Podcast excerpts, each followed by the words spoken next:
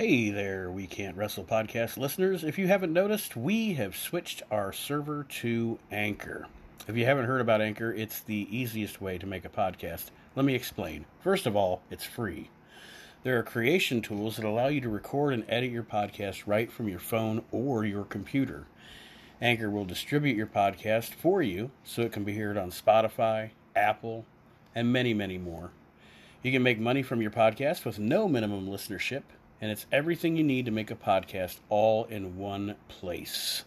So go ahead, download the free Anchor app or go to anchor dot f m to get started.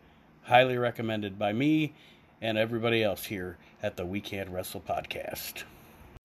Hello, wrestling fans, and welcome to the We Can't Wrestle podcast. I'm on Podbean, Stitcher, Podcast Addict, every single podcast app that you can possibly have. We are available. And we thank you for your patronage because this is episode fifty. Nate and Kyle are here with you. Aaron's feeling under the weather tonight, so he will not be joining us. But, Kyle, episode fifty. Yes, sir. Thank you for your service because you don't get paid to. People you should know, Kyle and Aaron don't get paid to do this show. I they're, get paid in experience. They, uh, I get paid in, in memories is what I get paid in. So they're, they're doing it for their love of pro wrestling. And we are at episode fifty of the We Can't Wrestle podcast. We have a special feature for you tonight. We prepared essentially pro wrestling mixtapes. Yep. And when Kyle presented this idea to me, the way I kind of looked at it, and I don't know if this is what you were getting at or what have you, but I'm gonna, I kind of rolled with it like if I was going to make a tape, uh, that, that dates me, a tape. All right, how about this? If I was going to make a D V D or a Blu-ray of someone... for someone to watch ten things. It may not always, it may not even be, the matches may not even be my favorite matches. You know, they're, they're matches I love to watch.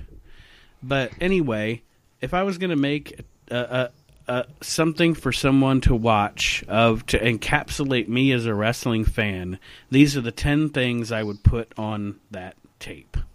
Yes. So exactly. We're, we're going to do that, and that's going to be fun.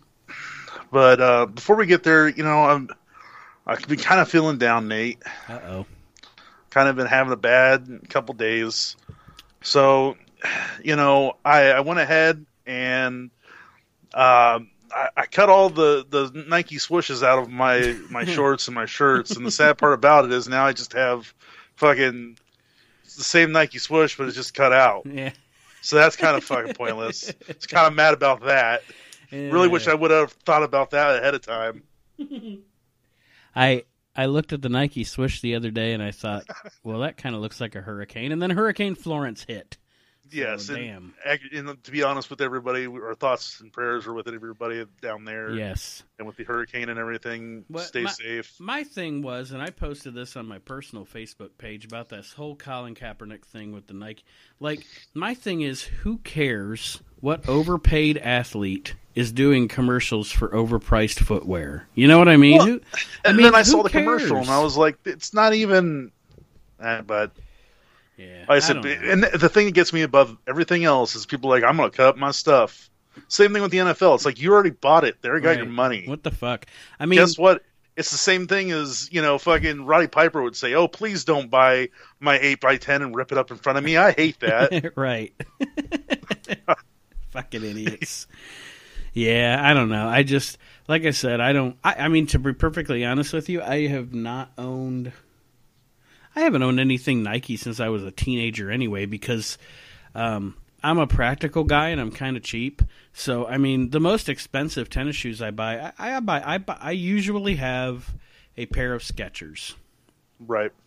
Which my kids make fun of me because they're like, Skechers, you're old. But whatever. Well, but, it's like, look, I'm wearing what fucking makes me feel comfortable right, because I'm on right. my goddamn feet all day. Right. I, I, I don't buy Nike products. I don't care.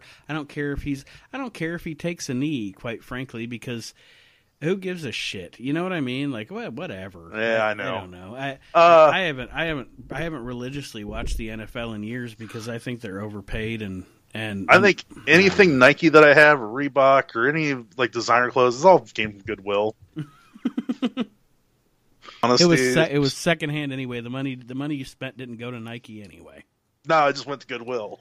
So, but uh, how about that Hell in a Cell, man? Well, yes, we are recording this episode here on uh, September sixteenth. It'll probably be hitting the air on September seventeenth, as I will edit it tomorrow morning. But Hell in a Cell pay-per-view just concluded. I have a few things to say about the Holy show. Holy shit, hang on. I just got a uh, fucking tweet from Toots. Oh, my. Yeah. He says here, hang on. What was this? Oh, boy. He said, how apropos that the cage was red. Because anybody that's been married or have a relationship, when it's time for their period, that's the real Hell in the Cell. Oh, Toots, that's... Hashtag Hurricane Flow. Yeah. Yeah. Yeah, I. that was what I was about to say. We opened the show up with the red Hell in a Cell. I, you know, it's funny because when I first saw it, I was like, what the fuck, a red Hell in a Cell? As you watch the show, to be honest, and you may disagree with me, the red Hell in a Cell, yes, it was it was aesthetically pleasing. It, it, you know, I mean, when I when I watch now, I have to realize, even though sometimes it gets on my nerves how sterile things look, they are filming the show in a high definition era. Yep. So making things pretty is much more important than it used to be. You know, when you filmed a Hell in a Cell in nineteen ninety-seven, that was just fence, but that was also, you know, old cameras. And, it, you know, the details didn't show up. Yeah. Et cetera, et cetera. So, I mean, yeah, like you said, as I'm watching the the Jeff Hardy-Randy Orton match, the fact that the cell was red kind of uh, kind of caught on to me. And by the end of the show, I was used to it already. So I'm all right with it. It's fine. Yeah, I like I said, it was it was nice to see something different, I guess. It was nice to see that they... because they kind of made it seem like it was more of an important thing. Mm-hmm. So I'm all for it. I mean, you know, I, I wonder if the Elimination Chamber is going to be blue. And right. So a few observations. Firstly, mentioning the match, Orton and Hardy. Jesus Christ. That match was brutal. I can't gauge exactly how I feel about it. Sorry. Oh, Sorry. oh! I, I fuck can because I had, for all fans out there to know, I have my ears stretched and everything yes, else. Yes. And to see that shit, I was like, ah, ah. Yeah, I don't. I have no piercings. I have no tattoos. But watching that, I was cringing like a son of a bitch. Um. So that's what I was gonna do since you have Gage. Mm-hmm. So, okay. My question. My question. Because, you know, wrestling's a work. Mm-hmm. Wrestlers have a tolerance for pain, and they do things that put them in pain. So my question to you is someone that doesn't have any, any work done at all, any any piercings, any tattoos, anything, so I'm completely blind and ignorant to this, okay? Yep. If Jeff wears really big gauges, which I think he does. Yep. Because his ear is already stretched the way it is, Does the was the was the visual effect worse than the pain? Does that if that makes sense? What I'm saying, like, yeah. Does, since he since he stretches his earlobes like that anyway, do, would he have less pain involved in the actual spot? Yes, because basically, like, long story short is if you have a regular earring in. Mm-hmm. Like your normal earring, those can be ripped out easily. Right. When it's more stretched, it's it's basically stronger, can take more abuse. Um, like I said, I I, I can sh- hang I can hang I know people who hang weights off of their ears to stretch right. them out, and I'm sure there's discomfort involved. But the fact that he was pulling on it and then twisting it around, that there's no way around that. That's got to fucking hurt. Yes, and that was sick. God damn. I'll give them credit. They fucking put on one hell of a match. Yes, and the the the um, the match. The only my, the only issue I had with that match, and I actually had the match with the issue with the match beforehand, because I didn't think that they had built their rivalry up enough to be in a Hell in a Cell match. Like when I was thinking Hell in a Cell pay per view, I knew they'd have two matches, and I knew Braun and, and Roman would be one of them. I figured because of the personal issue, Joe and Styles would be the other. More on that match later. Right. Um, I didn't think that Jeff and uh, and Randy had built up their feud enough to warrant a Hell in a Cell match. And then I watched the match, and other than the last spot, which could have been accomplished even with a ladder, the match did not at all utilize the cell. No. So to me, the only criticism I have of the match, because I thought it was really good, was the fact that it didn't, there was no purpose for it being in a Hell in a Cell. No. Um, I will say this, those, those two beat the fuck out of each other. Indeed they did. Jesus Christ. That was that this, was that was something that I noticed also about this pay-per-view. That is the mo this is the most blood I've seen in a W W E pay-per-view in ages. Yeah. Like ages. There were there was blood in there was there was blood in Hardy and Orton, there was blood in A J and um, Samoa Joe. There was also blood there was there was blood in the Miz match, but I think that was I think that was like the hard way. When right. when Daniel when Daniel uh, gave that knee to Miz, I didn't. I don't think that he was supposed to bleed. No, that was definitely well, a hard way spot. But in a Hell in a Cell, it makes it makes it more believable, right? I right. mean, you know, I'm sorry, but you know, you have two guys who have a feud like that, you're gonna draw blood. Exactly. I mean, that's my God. That's it's old as time. You know, and the right wrestlers can make it look fucking devastating, like Ric Flair. That fucking blonde hair was made perfectly for fucking blood. Well, and Randy Orton's a great bleeder. Yeah. Um, the the reason that I've always thought that Randy was a great, great bleeder, too, is um, he does not bleed, you know, like Flair or Stone Cold. When they bleed, they bleed profusely. Yeah. What I've always what I've always thought was cool about Randy, and, and it, this is just a natural thing, you know, some of us are bleeders and some of us aren't. Randy's blood, when he bleeds, it's it's it's more it's less, but it's more it's more I don't know, impressive. I, I don't even know how to how to put it. It's just he he bleeds differently. Um so we had that match, and I thought that match was good. I thought they did uh They did a decent job with it. Um, two, gr- two great workers. I guess we'll mention while we're talking about that match, since you got a Hardy in that match, Matt, Matt Hardy has retired. Well, see, and that's the thing. That's the interesting thing about it, because he says, um, it's the last time you're going to see Broken or Woken Matt. Mm-hmm. So is he coming back as regular Matt? I mean, who knows what they're doing with that? But if I, he is done, I... I think he's I think he's done, and the reason I say that is he had to have what is it like his pelvis and his spine or something are fusing together.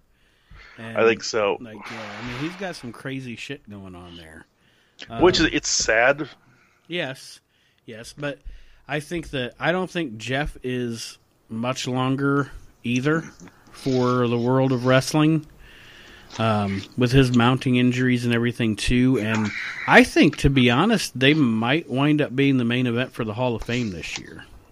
Right. Well, and then you look at the crazy shit like Jeff did tonight, and it's like, don't fucking add years to your career. Right. And then Becky Lynch defeats Charlotte for the Women's Championship, which was a satisfying finish. Yep. And can continue their feud. Um, I like the fact that Uh, Charlotte went to shake her hand, and Becky's like, nah, you're not taking this moment from me. Yes, I, I do too, and I like the feud, even though, you know, the fans have been kind of um, treating Charlotte like she's the Roman Reigns of the women's division, um, not not booing who Vince wants them to boo. That's all right, whatever, but I do think the feud's good, and I thought the match was good, and uh I was happy to see Becky Lynch win the Women's Championship. Yep, definitely deserves it. And now the next match was the tag, the Raw Tag Team Championship match. And I, I have to make a point here. Um, and it may be controversial. I don't care. Uh, that's what this is one of the reasons I want. I wish Aaron was here because he'd probably. I don't know if he'd argue with me or not. He might have actually the same way I did. And I'll see what you think. Um, I told my wife while I was watching the show that I've probably in my lifetime, being a wrestling fan, and as long as I've watched, I mean, I've been a fan since nineteen eighty-three when I was five years old, all the shows I've watched, all the pay-per-views I've watched. Uh, I've probably watched, I'll be honest, I, you know, I don't, I don't think it's a terrible, I don't think it's an overstatement for me to say that I have watched tens of thousands of wrestling matches. Okay. Mm-hmm. And I have to say that the Ziggler, McIntyre, Rollins, Ambrose tag team title match tonight is one of the best matches I've ever seen in my life. Ever. I think, and, and this is a big statement, I honestly think that is the best tag team match I've seen in this decade. I was on the edge of my seat watching that match. These four guys fucking tore it up tonight.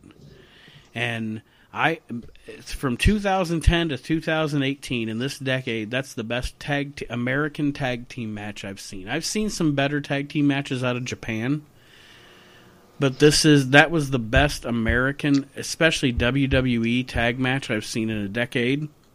And kudos to all of them, because that match was fucking fantastic. I don't know. I don't. Do you do you think I'm overstating it or? No, absolutely not. I mean, it's it seemed like tonight, and I'm not trying to take anything away from what you're saying about the tag team match, but it seemed like everybody tonight was kind of stepping their game up. Mm-hmm. And well, yeah, it was, like it you was, said, it was actually overall a really good pay per view. But I and didn't it didn't honestly this pay per view didn't lose my interest much at all. Um, no, I was I it was it was very it, it was paced very well. Yes. Yes, and we'll get to the match soon, but as crazy as it sounds, the match that, to me, the worst match on the card, as crazy as it sounds, the worst match on the show tonight was, and it wasn't even bad, but out of this show, to me, the worst match was uh, the Bryan-Miz mixed, mixed tag team match. Um, But, Excuse me. Yeah, I thought I really did. I thought that, that these four guys fucking lit it up tonight, and I thought it was a great match. And I love clean finishes, even when it's a heel. Um, I guess not clean finishes, but a definitive finish. It, there was no screw job ending. There was no, you know, I mean, the heels did heel shit, but overall, um, yeah, I thought it was great. I thought it was a great match. And um, the finish was awesome. The match itself, I mean, you talk about... That's what a tag team match should be. I mean, they they, they essentially... Rollins and Ambrose played Robert Gibson and Ricky Morton tonight. Yep. And, you know, Ro- Rollins sold and sold and sold, and then finally Dean Ambrose playing the role of a Robert Gibson made the hot tag, and... You know, Am- or McIntyre and Ziggler did, they played the Midnight Express. You know, this is like rock and roll and midnight from the eighties. This was a fantastic tag match. And um, I think, to be honest, like I said, every- wrestling's like art. Wrestling is art, so it's all subjective. But this is the best tag match I've seen in ten years. So kudos to these guys. Fantastic. Best match of the night, in my opinion. You know, I, I got to give that to you. I, I agree. I think they had a, an amazing match. They really, truly came tonight, like I said, with, you know, it almost felt like this was their this was their rebuttal to All In.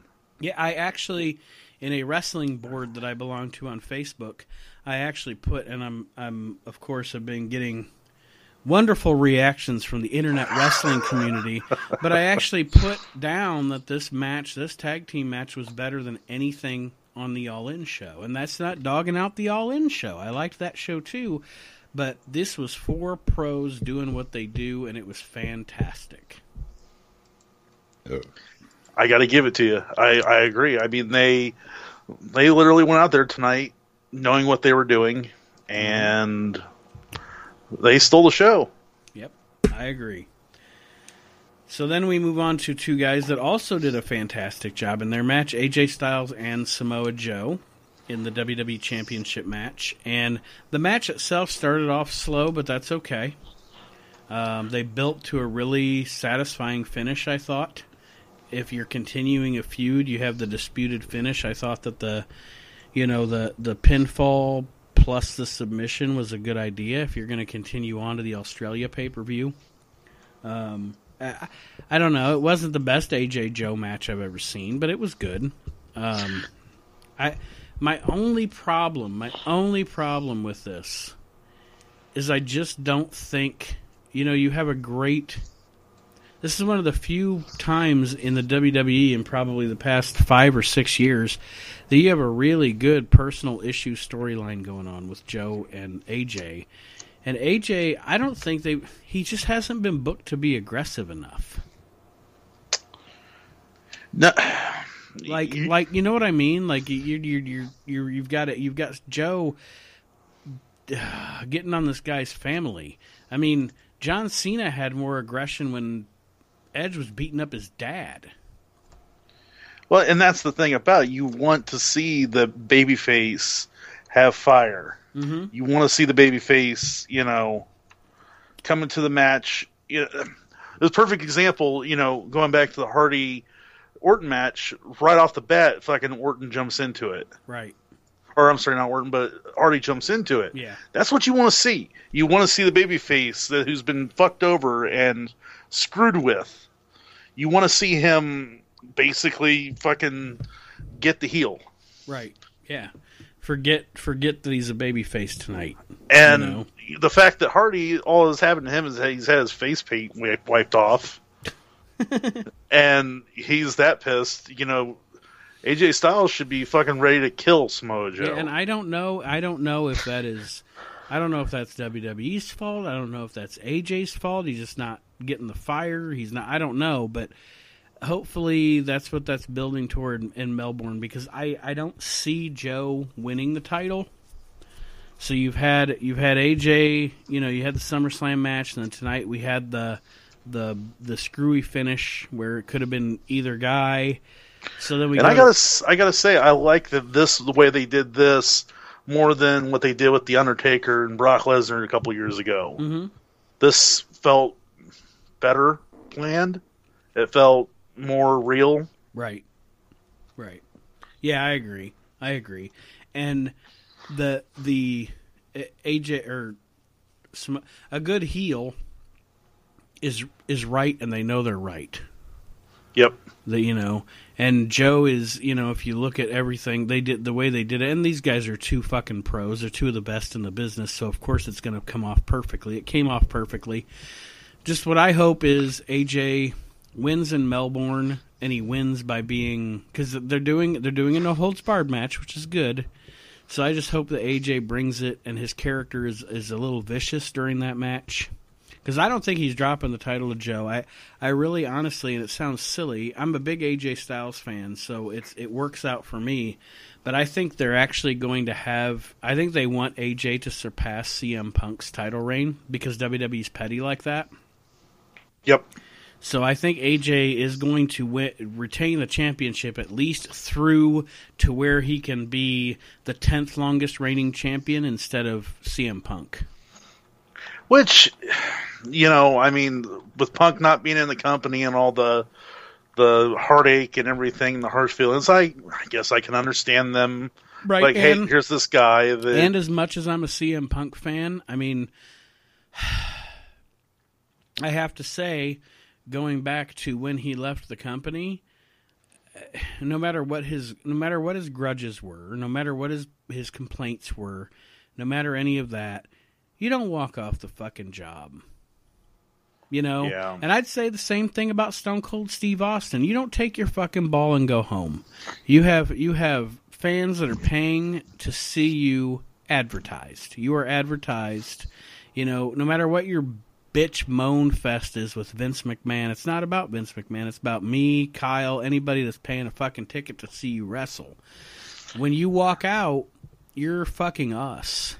So yep. To me, anybody that walks out, no matter how much I like them, I'm a big C M Punk mark, but no matter how much I like C M Punk, the way he left the company was fucking bullshit, you know? Well, and what's even more bullshit is the fact that th- did C M Punk deserve the main event of WrestleMania? Absolutely. But the problem is, it's like he felt like he needed to have it right then and there. Well, my my thing always with that that stuck with me, stuck in my crawl about that, when he said that, um, was, okay, you Okay, in two in in nineteen eighty-nine, when Hulk Hogan and Randy Savage main evented WrestleMania five, Hulk Hogan and Randy Savage was the main event of WrestleMania five because wrestling and WrestleMania was booked differently then. Yep. There, there is not, quote unquote, a main event of WrestleMania anymore. Okay? No. And it, my thing is, WrestleMania twenty-eight, C M Punk was in a championship match with Chris Jericho. That is a main event. WrestleMania twenty-nine, C M Punk wrestled the fucking Undertaker at WrestleMania. That is a main event. And he had the match of the night. Exactly. So, in the modern wrestling era, the last match of the show isn't... Yes, it's the main... It's the main event technically. But do you see what I'm saying? Like, it's not the main event. There isn't a main event of WrestleMania anymore. Because well, even, even the guy that wins the Royal Rumble doesn't always appear in the last match anymore. No. Fuck Look at out. Sheamus. He won well, the Royal Rumble. It was in the first match and beat fucking Daniel Bryan. Well, so was Alberto Del Rio. Alberto Del Rio won the Royal Rumble, and he opened up WrestleMania twenty-seven. But that's still a main event. That's still a championship match at Wrestle. I don't know. I just like I've never followed Punk's logic on that. Like um, to me, it just it always felt petty. like that. It's it petty. was that he wanted he wanted what he wanted, and he wasn't going to be happy till he got it. And and he didn't. I don't. I don't think I don't, he even knew what he wanted. I think he just wanted to go home. Yeah, and I think found, that if he, he found, if he had. Even if he had gotten the main event, he still probably would have. Yeah, because he would have been in the main event because they pitched him that ma- they they pitched him he was going to wrestle Triple H at WrestleMania thirty, which is a main event. And I don't want well, it. I don't want it. Here's okay. So here's the biggest thing that I too that bugged me was, you know, he made all these points about how oh nobody ever believed in me and you know Triple H tried to bury me. Well, guess who else got fucking buried? Mick Foley. Yeah. Guess who else got buried? John Cena. Guess who else got buried? Daniel Bryan. And they rose they rose to the occasion, and they won over Vince, and they won over Triple H. Mm-hmm. It's not about how... It's fucking politics. That's what it is. Yeah. In any business, it don't matter what it is. There's yeah. politics. Right. Now, you've worked in retail. I work in, in, in factory manufacturing. There's fucking politics everywhere you go. Exactly. Everybody thinks they can do it better. Everybody thinks that they deserve what you have. I've said it time and time again. Where I work, you could have a bag of shit, and there's going to be everybody's going to be mad because you have a bag of shit. I want a bag of shit. Yeah, they'd be like, well, he got a bag of shit. Where's my bag of shit? Be like, guys, it's a bag of shit. And then you get like, your bag of shit, and you're like, it's just a bag of shit. You want to be like, I, I tried to fucking tell you. Is this the C E O shit? Oh, it's the executive vice president shit? Why does he get the C E O shit? Yeah, so... Speaking of Daniel Bryan, the next match on the show, Daniel Bryan and Bree against The Miz and Maryse, which to me left a lot to be desired, and I wasn't happy with the finish. I don't understand. Like, I mean, I guess I understand they're building up heel heat, because I think aren't they supposed to have Bryan and the Miz at in Australia, and the winner gets a championship match? I th- I think so. Um, so I th- I assume Daniel Bryan wins in that one, but Daniel Bryan for the past two months has been made to look really stupid. And as much as I dig the Miz as a heel, I just I don't know the the their feud to me. I think the feud for me lost steam. Just because of the fact that they had their talking smack moment like two years ago, and well, and it, I don't know, it just it's kind of fell flat for me the whole time. Well, it, and then we're bringing in Maryse and we're bringing in Bree, which you know we just had that at Mania with Cena and Nikki, so mm-hmm. it's like I don't know. I, yeah, their their feud is essentially an advertisement for Total Divas. Yeah, pretty much. But anyway, Miz and Maryse go over there. Ronda Rousey and Alexa Bliss. I thought Ronda Rousey sold too much. I, I do, you know I what? I, I agree with you. But I, I see why they did it. Right. Because how do you you book Ronda Rousey as this unstoppable beating machine? It's the fucking Goldberg complex. It is, but I think how that, do you make how do you make her vulnerable? I think that you, uh, to me, to me personally, I book. I, I told my wife while we were, well, she was kind of watching the pay per view, right? And I was watching the pay per view tonight. I told her, I said, you know, Natty is smiling. Natty is walking to the ring with Ronda. The only reason baby faces in wrestling have best friends is so that their best friend can turn on them. I, I was think, waiting for it. I, I think that, to me, because Natty's a badass, everybody knows she's a badass, I, I almost think that it would have been better to book Ronda until maybe like Survivor Series, where she just runs through bitches. And then you have Natty turn on her, and Natty becomes her first big. Because I think that, I think uh, from everything I understand, I think their goal for WrestleMania is to get to a Ronda Rousey Charlotte Flair match, which is awesome. That's cool. That's fine. Right. But I think you have Natty turn on her, and Natty really could be the first one to give her. I mean, okay, nothing that happened to Ronda tonight happened to her fairly. And they were working the rib angle and all that. I mean, I it's a, it's fine, but I just I don't I didn't I personally I didn't want to see her selling like that yet. Right. What you know, I guess to me, what I had thought would have been cool, or what they should have done was, yes, I understand that, you know, it, it would have been a quick cash in with the fact that um, the Anvil died, but have Ronda Rousey sit there and be like, "Oh crap." You know, Ronda got attacked backstage, and, you know, oh, Natty's going to take her spot. Mm-hmm. Have Natty win the title, and then it comes back that, you know, oh, shit, it was Natty who attacked Ronda Rousey.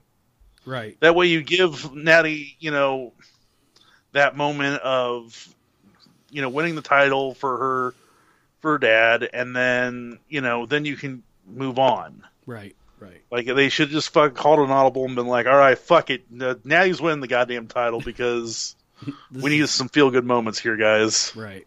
Yeah. Yeah. All right, so now we move on to the end of the show and a super-duper clusterfuck. God, it was bad, wasn't it?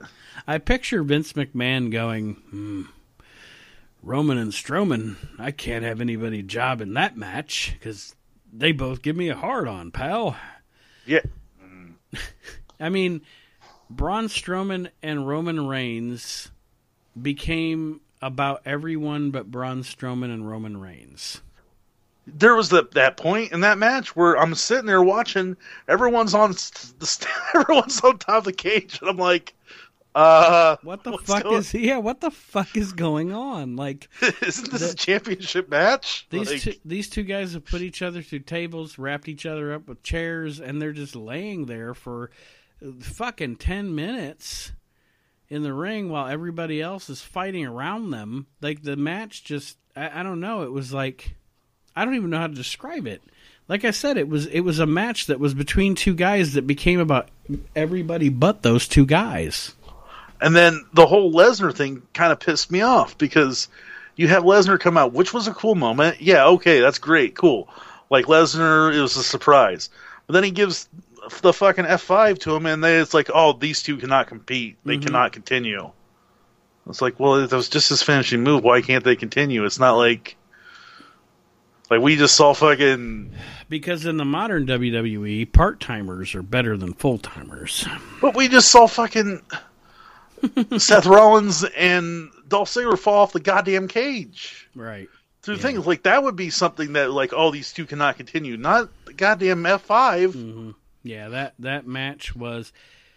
I don't usually like to be bitchy or moany or complain, but the... Okay, I wouldn't want to well, say... Well, stupid is stupid. The, yes, everybody else involved, Ziggler, McIntyre, Rollins, Ambrose, and even Lesnar...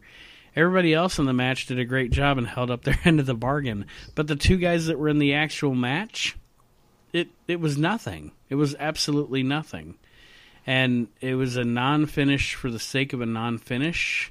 and I thought it was garbage. I thought that the ended you ended a really good show on a really bad po- a really bad note. I guess my question: why did that need to be inside of the Hell in a Cell? Yes, yes.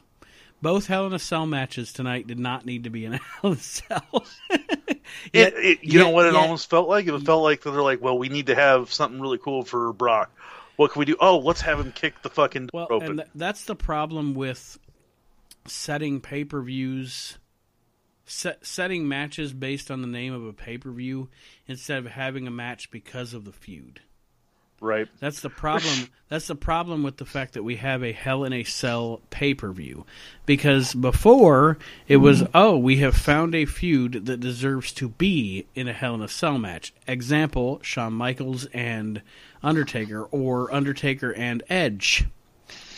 Um, yep. Now, it's, well, every September we got to have a couple of guys that we're going to put in the hell, and it, it doesn't. It, it decreases the validity and the importance of the match by having it be that is the Hell in a Cell pay per view, right? And whether and whether you you time you uh, paint the fucking thing red, blue, orange, green, it doesn't really fucking matter. Mm-mm.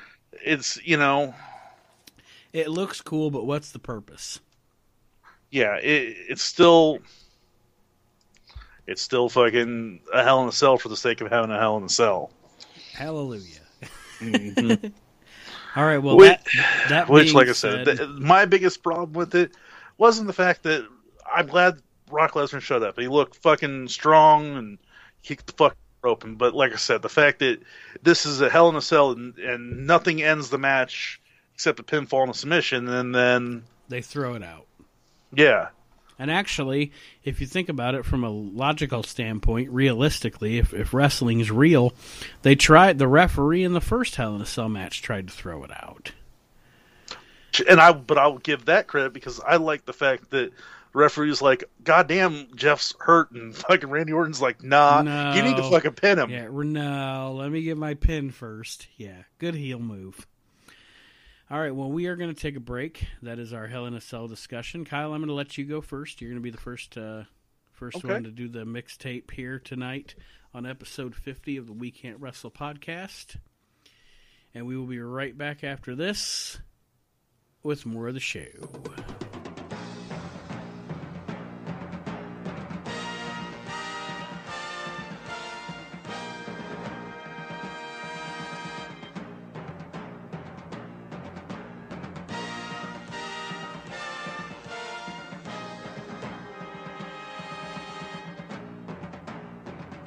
All right, wrestling fans, welcome back to the We Can't Wrestle podcast. Nate and Kyle here with you on episode fifty. And we are going to, I think, um, since Aaron was feeling under the weather, for our opening segment on the next show, I will make it so that he, we don't have to talk about the modern products since he likes to bitch about that anyway. And we'll let him do his mixtape as the opening segment for next time's show. Sounds like a good idea to me. All right. Yeah, I I don't know. Just want to be fair to him. And, you know, but before you start, something I'm going to present to him because he likes to bitch about the modern product, and so does a lot of the internet wrestling community. And I'll get a lot of hate. But my my opinion to the internet wrestling community, to be perfectly honest, because I don't... I find I find a general discomfort with the modern product a lot of the time, but I watch it, and like I've said before, this is to me this is the only era in wrestling that I've ever been more intrigued. Like, I go into every single pay per view because of the storytelling, thinking I'm going to be disappointed, and then these guys just put on one fucking hell of a show, right? Every time. Like, it's the only time in wrestling I've ever seen it where the matches, it, the angles don't matter because the matches are so good. But, but my my proposition to those in the internet wrestling community that do not like the modern product is: you need, if you want to force change, you need to literally stop watching. You need to stop watching Raw. You need to stop watching N X T. Anything. You need to stop subscribing to the network because if not, all Vince McMahon thinks is, well, you're still subscribing to my network, you're still coming to my shows, you're still watching Raw, you're still watching SmackDown.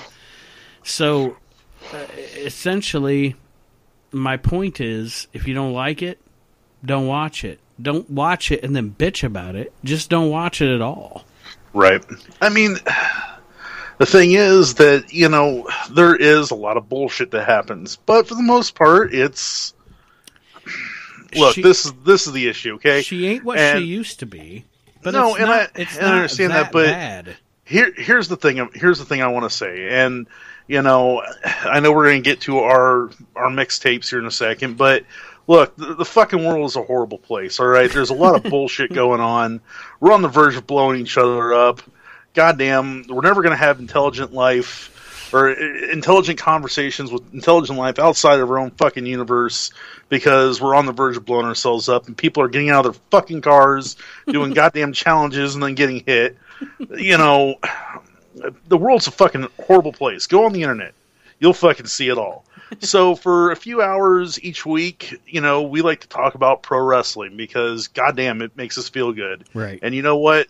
Yeah, maybe wrestling isn't fucking what it used to be, but... I mean, I don't know. Fucking enjoy it. Exactly. And just realize it is what I mean, it is. There it's is not no meant other, to be... There is no other form of entertainment in the world that has fans like wrestling fans. No! Think about it. You used to have a guy, a mentally challenged guy, that would swing a fucking two by four around, yelling ho, and people are like, oh, these are gladiators of the sport. No, it's always been like this. This is what or, wrestling is. When there's it's a... Too, When there's a bad sitcom, people just don't watch the sitcom and it gets canceled if they don't like it. When there's a bad, you know, I mean, there's a reason that that guy tough tough man contests or guys tossing kegs and pulling trucks is on at two o'clock in the morning on E S P N two. It's because people don't watch it. So. Wrestling fans are the biggest gluttons for punishment I've ever seen in my life because they hate the product, but they keep watching it. And I just don't understand. Like, if you hate it that much, stop it. You right. know? I mean, that's what we did. That's what, well, a lot of people, not me. I, I watched through the brutal days of nineteen ninety-five because, God damn it, I'm a monster. But that's what a lot of people did in nineteen ninety-five is they stopped watching the W W F, and it forced Vince McMahon to do things he would not normally do to get viewers. And if you don't force his hand, he's not going to change. Right. I mean, and if you're not going to do it, and you're just going to keep watching, then shut the fuck up, because I, we watched W C W through the two thousands. Right, and I think that tonight... So... so to, yeah... Well, and if you notice tonight during the show, they really the, the, it was a random Hell in a Cell pay-per-view, but to comment on it just one more time, everybody really turned it up a notch, including the booking. And I don't know what if that has to do with this or anything, but I don't know if you've noticed, but for like the past probably th- six to seven weeks, SmackDown has only filled the arena by like half. Right, and I don't, I don't know that this this good show tonight is not a response to that. If Vince McMahon sees that shit is bad, Vince McMahon turns up the volume. Yep, he's not stupid. Now, you know, this is the guy that created what we watch today. No matter what company is promoting, whether it's M L W, T N A, Lucha Underground, Ring of Honor. They all take something from what Vince McMahon... You know, they can diss Vince McMahon all they want, but every single one of these fucking companies does something that Vince McMahon has done over the past thirty years. Well, and not to so, even mention that, but okay, look, you know, the fact is that All In was great. It was fun. It was a good time. I enjoyed it. A lot of people enjoyed it. But the fact is that they're not consist- you know, they're not doing that, you know, consecutively each week like W W E is. Right. And... You know... And I'm not trying to diss All In. It was a decent wrestling show.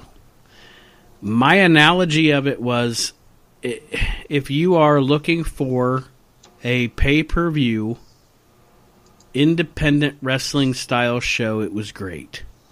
It had everything an independent wrestling show has. It had a match with a high spot.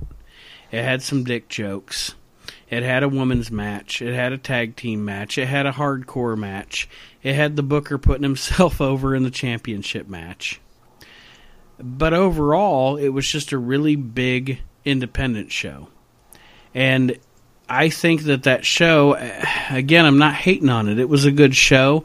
But All In is only getting as much praise as it's getting because the internet wrestling community wants to praise something that isn't W W E. Yep.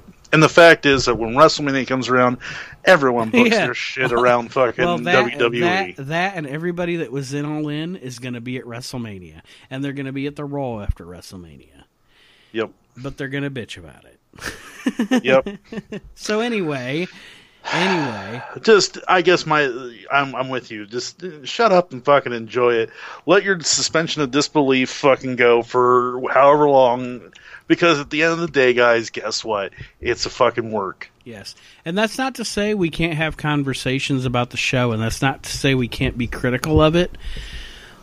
But I just get so sick and tired of people constantly complaining about how bad it is, but still watching it. It, it really annoys me. Like. I think you can complain about certain things about the show, like Hell in a Cell. You know, we gave credit where credit was due. There were some fantastic matches on the show. And then we dogged that main event because that finish was bullshit. You know, I mean, it is what it is. You're, you, you can criticize, but to be eternally critical of something that you still religiously watch every week is just silly to me. Well, and here's the other thing. This isn't nineteen ninety-eight. This isn't fucking... even two thousand six, where it was fifty dollars for every pay-per-view. You're getting every pay-per-view for nine ninety-nine a month, plus all the goddamn extra shit that goes with yeah, it. All the shit you all liked. The, all the shit you liked back in the eighties and nineties. You can watch it. So, you know, it's really not costing you. You're pretty much getting the pay-per-views for free because yeah. whether I, the pay-per-views were on the W W E Network or not, I'd still own it because I, of all the old shit. I, well, yeah, I tell my wife every single... I tell her all the time, W W E Network is the best ten dollars I spend every single month. Yep. I mean, because I, like you said, I get to watch all the modern pay-per-views, and I can go back and watch the shit I really like from the eighties and nineties. So, yeah. Eh, I don't know. Just wanted to get my little bitch out there about the uh, the in, in, in, internet wrestling community and their bitchiness. Yeah, we love them. They're, they're fucking great. Yes, they, they, yes. And now... Tell me, Kyle, if you were going to make a mixtape of matches, angles, any promotion, any time frame, anything, what are you putting on that sumbitch? All right. So here's what we're going to have to do, because this is there's no way we could do this in fucking order, because it's, you know, this isn't going to be your traditional fucking pay-per-view thing where, you know, goddamn, you have opening matches and everything else. So for all intents and purposes, just they're not in any order. Mm-hmm. All right, but the first thing that I would put on there is I would put on there uh, Bret Hart versus Owen Hart from uh, SummerSlam nineteen ninety-four. Cage match. Yes. Such a good fucking story, yes. Such a good yes. match. Possibly, I mean, you'd have to go back through and look through a lot of matches, but possibly the best cage match ever. Not a drop of blood. Nope. And it was it was perfect because you had the Hart family there, you had Neidhart there, you had the story that anybody and everybody could fucking believe in. The two brothers, who's the better of the two? Right. And we're going to put it in a cage so that way nobody can interfere and we'll find out once and for all who's the better of the brothers. Mm-hmm. Good match. Very good match. Good match. I... If again, I if you if, if you guys have not watched it in years, go back and watch it. Watch that whole pay per view. It's fun, even though fucking Undertaker versus Undertaker's kind of yeah. corny. It's at the, fun. At the beginning of the show, it's great because uh, they host, they introduce Vince McMahon introduced the host of WrestleMania or SummerSlam ninety-four, and it's the Macho Man Randy Savage, and he comes to the, the ring and he, he says, I'm going to go do the thing in the ring. And Vince McMahon says, he's going to do the thing in the thing. and and also one person, Liam Neeson. Yeah. Leslie, or not Liam, Leslie Nielsen. Leslie Nielsen, I knew what you meant. So, yeah, so that right there is worth the fucking price of admission. I'm on the case. And he's standing on the case. It's, you know, it's one, I fucking love that kind of humor anyway, slapstick humor. And I and, I love the, the beginning, or the lead up to that, when he was like, it was at the at the pool catching rays. He's like, sorry, Ray. He's like, the women were feeling macho. We're like, oh, macho. He's like, easy, it's family entertainment.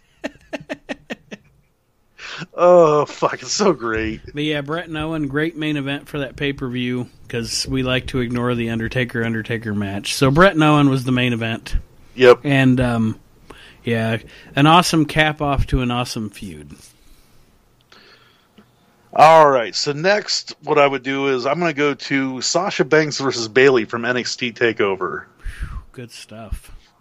You want to talk about women's wrestling, women's revolution? This right here is it. Well, I mean, and to be honest with you, and I've said this for three years, four years, probably four years, probably since either fourteen or fifteen, one of the two.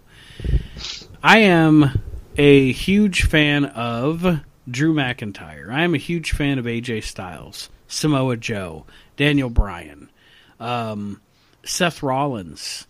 Uh, Dean Ambrose. I think that bell to bell in pro wrestling right now, when given a main event opportunity, given a highlight match, I don't know why she's so underutilized. I think that, and it's the first time I've ever said this, the best wrestler in the world is a woman, and it's Sasha Banks. Mm-hmm. Sasha Banks is the best wrestler in the world right now. She's not given the opportunity to show that. But if you watch that match between her and Bayley, you'll see it. And I, I wholeheartedly agree with your decision to put that on your mixtape, because it's a great match. And like I said, it's that is it's women's wrestling at its finest. Mm-hmm. It's fucking heel versus babyface at its finest. There has been very few matches in this modern era where I fucking, you know, felt the fucking baby face. Right. That, you know, I was almost in tears when she won. Like, people like to mock Sasha when she brings up Eddie Guerrero, but in the ring, she really does personify the work ethic of Eddie Guerrero. Yep. And, yeah. Like, I'm not as big a fan of Bayley as I am of Sasha. I love Bayley when she works Sasha.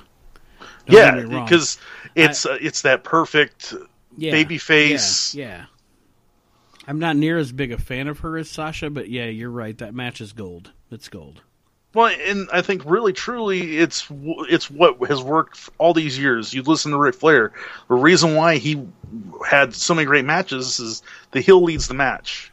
Right. And if you have a good heel who knows what they're doing, then they can lead a babyface to a great match. And, and I truly and believe you, that Sasha led Bayley to a great match. And you support that with a good, with a good story. Yes. Absolutely. Wholeheartedly agree. All right. So now we're going to shake things up a little bit. We're going to have ourselves a Piper's Pit. Oh. Yep, we're going to be doing a Piper's Pit with Stone Cold Steve Austin from WrestleMania twenty-one. God damn, do I love this Piper's Pit. Me too. The two guys shoot on each other. Mm-hmm. And then Carlito comes down. Yes. And one of the one of the best lines of the whole thing goes to Carlito, actually.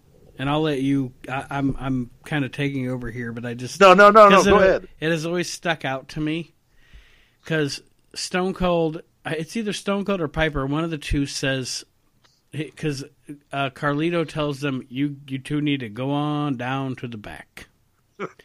and, and I think it's Piper that says. One of them says, so you just want us to go ahead and uh, and get out of here then? And Carlito goes, I don't care what you do.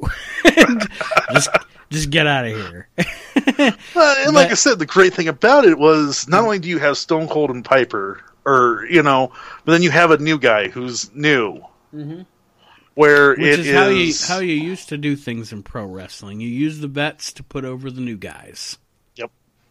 And yeah, I mean, Austin telling Piper with your little kilt your little boots, your little fuzzy gimmicks. Am I supposed to be intimidated by you? And then what? Piper, you know, Vince McMahon, you you like him, you hate him, you're for him, you're against him, you're against him, you're for him. Yeah. Well, and like I said, it starts off great because you have Piper that says, welcome to Piper's Pit, and slaps Austin. Mm-hmm. And then you have Austin who slaps fucking Piper. It's like, thanks for having me, you little bastard. And Piper's like, I think I like you. Yes. And, and honestly, and wholeheartedly, I've never been a big fan of Austin's wrestling. He's not...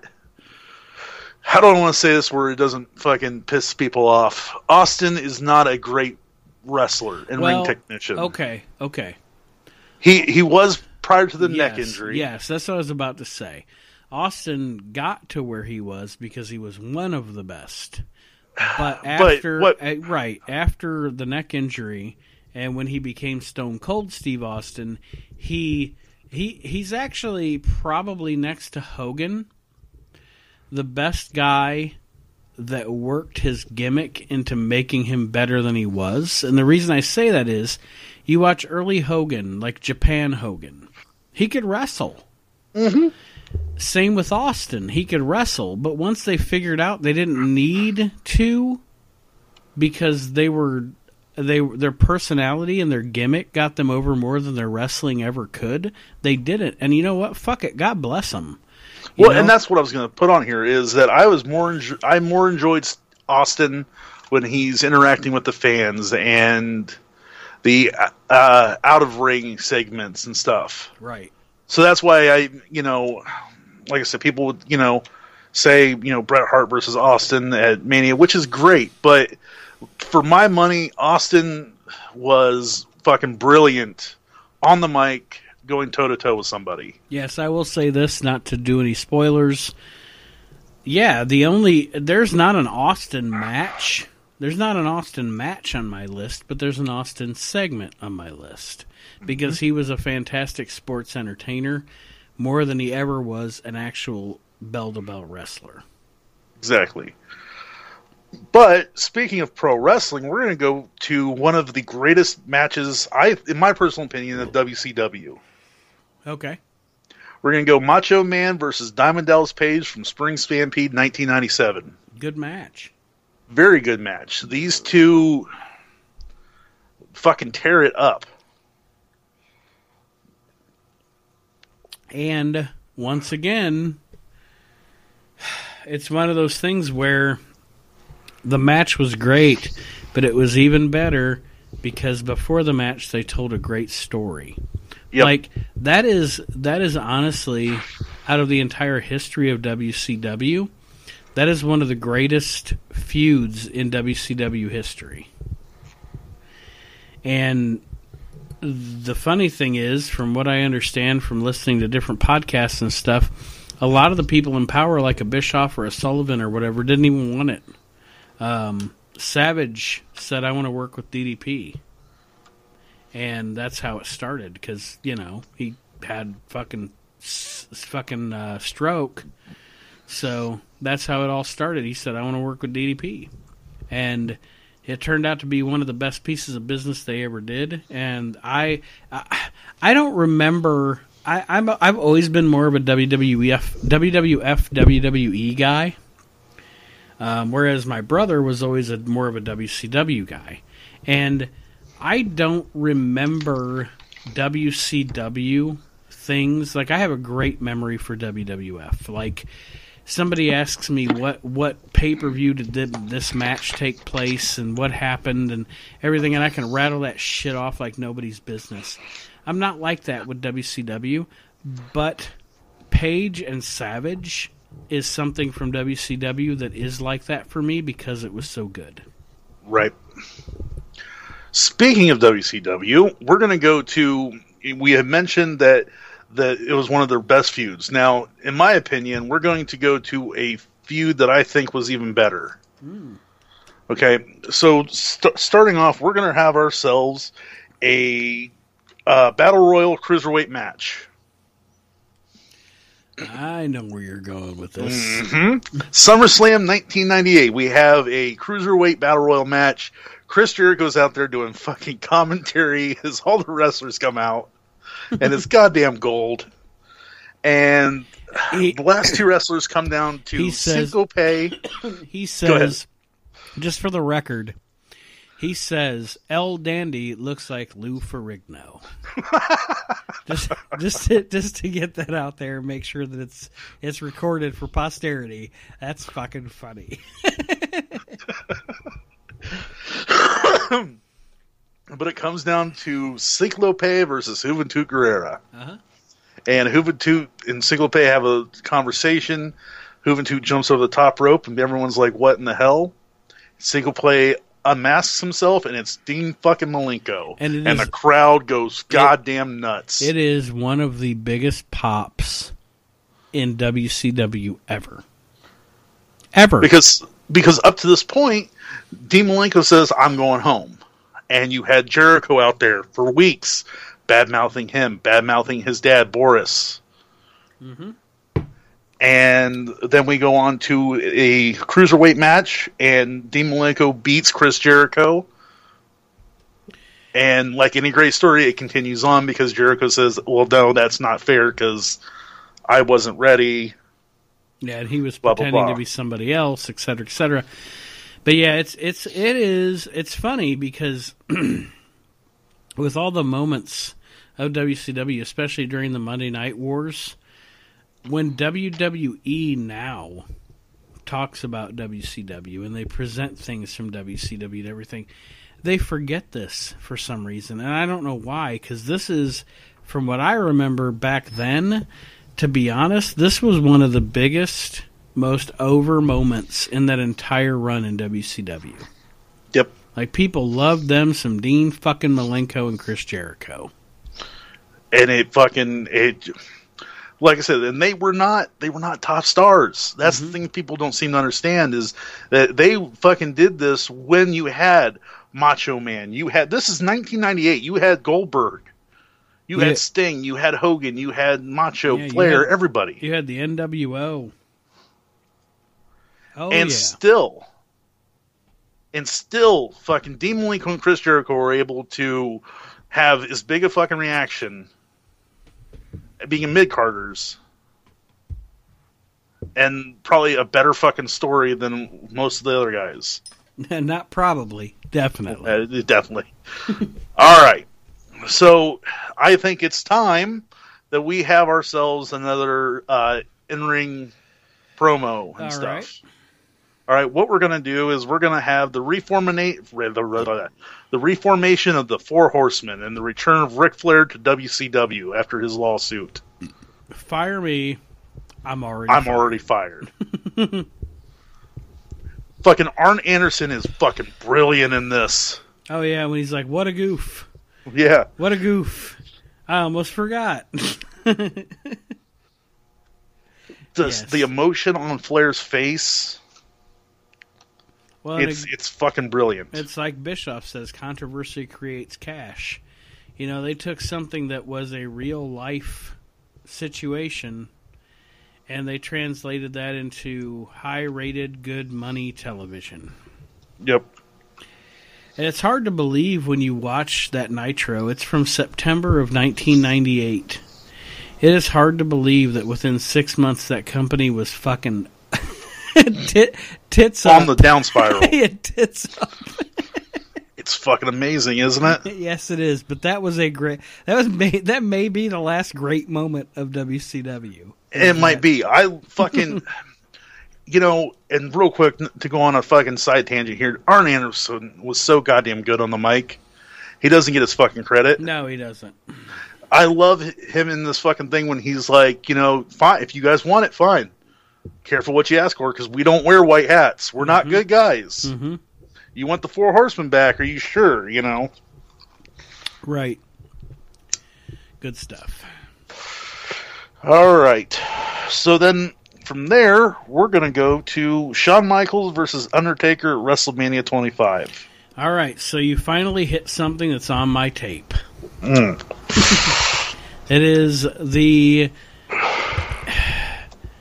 I don't know if you'd ever call it the great. I don't know, because again, wrestling being art and art being subjective, I don't know if, if, if everyone would call it the greatest match of all time, but I will definitely say this. I don't know that anybody would argue that it's not the greatest WrestleMania match of all time. The fact that you have the light versus the dark. You have Shawn Michaels ascending from heaven. You have Undertaker rising from hell. One's wearing white, one's wearing black. Mm-hmm. And then they go on to have just... Fuck. It's it's Shawn Michaels Undertaker WrestleMania twenty-five. Two, two, it's two, fucking good. Two of the greatest of all time in front of seventy thousand people having one of the greatest matches ever, and... to, again, my opinion, the best WrestleMania match ever. Um, and granted, granted, full disclosure, Shawn Michaels is my favorite wrestler of all time. But these two guys did everything that pro wrestlers are supposed to do to have a good match. They put it all in one match, and it's the best. If you're a wrestling fan, it's the best twenty-five minutes you'll ever spend. Yep. Absolutely.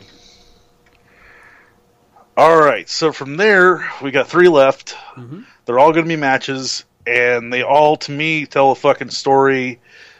Um, oh, fuck it. So first off, we're going to go... Personally, this is one of my favorite matches of all time. It's Triple H versus Cactus Jack at Royal Rumble two thousand. A great match. Uh, it's... with a great build. And once again, it is, you know, I, I, I say this all the time, and but you look at the beginning of Austin when he won the championship and he wrestled Mick Foley, and you look at you look at The Rock and he wrestled Mick Foley, and you look at Triple H and he wrestled Mick Foley. A lot of people made their main event reputations wrestling Mick Foley. And not even just them, but Edge, Orton. Right, right. Yeah, so many people. And this this match, the ser- this series, but most importantly, to be honest, this match was what made Triple H as a main event guy. Like, he was the champ, but people weren't sure about him being the champ. And yep. Then they put him in this program with Foley... and Mick Foley, and I'm not saying, and I'm not discounting the talent of Triple H. Triple H is a great wrestler. As much as people like to hate on him, to me, to be honest, you look at his body of work, and he really will go down as one of the best of all time. Not as good as he thinks he is. He's not the greatest of all time like he thinks he is, but he will go down as one of the best of all time. And Mick, his series with Foley, especially this match, is one of the main reasons why he did not quickly become irrelevant as a champion. And this is at a time when Austin is gone because right. of a neck injury. And the fact that they were able to do this. Mm-hmm. The fact that they were... Because it... Really, at this time, you know, this was the beginning of The Rock rising to fame. This was the beginning of, you know... Um, Jericho and all that. It was the beginning of the rise. You had all these guys coming up at the same time, all wanting that spot. Right. And it just, it's so fucking good. And, you know, and quite honestly, this is one of my favorite times. I like the Austin era. Don't get me wrong. It's great. The problem is that it was so fucking bland because you knew Austin was going to win the Royal Rumble. You knew...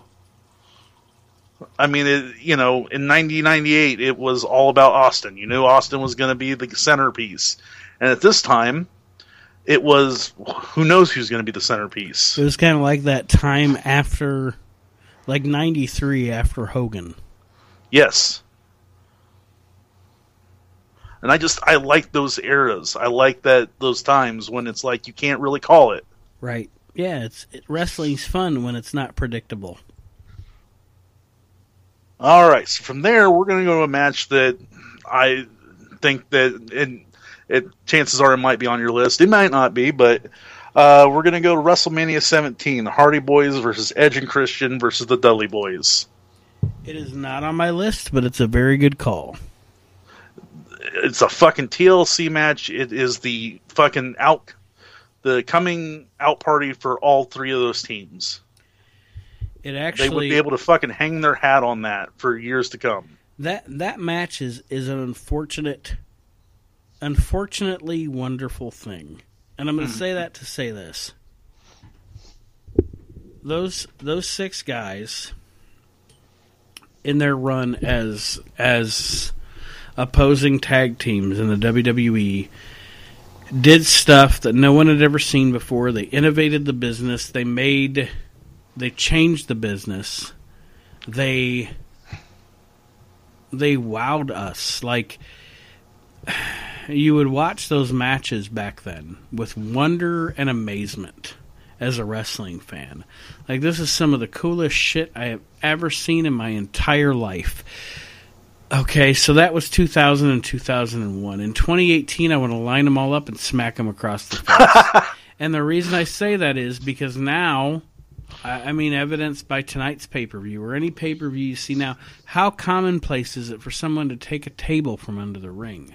Or how commonplace is it for someone to get a ladder out and fucking jump off of it?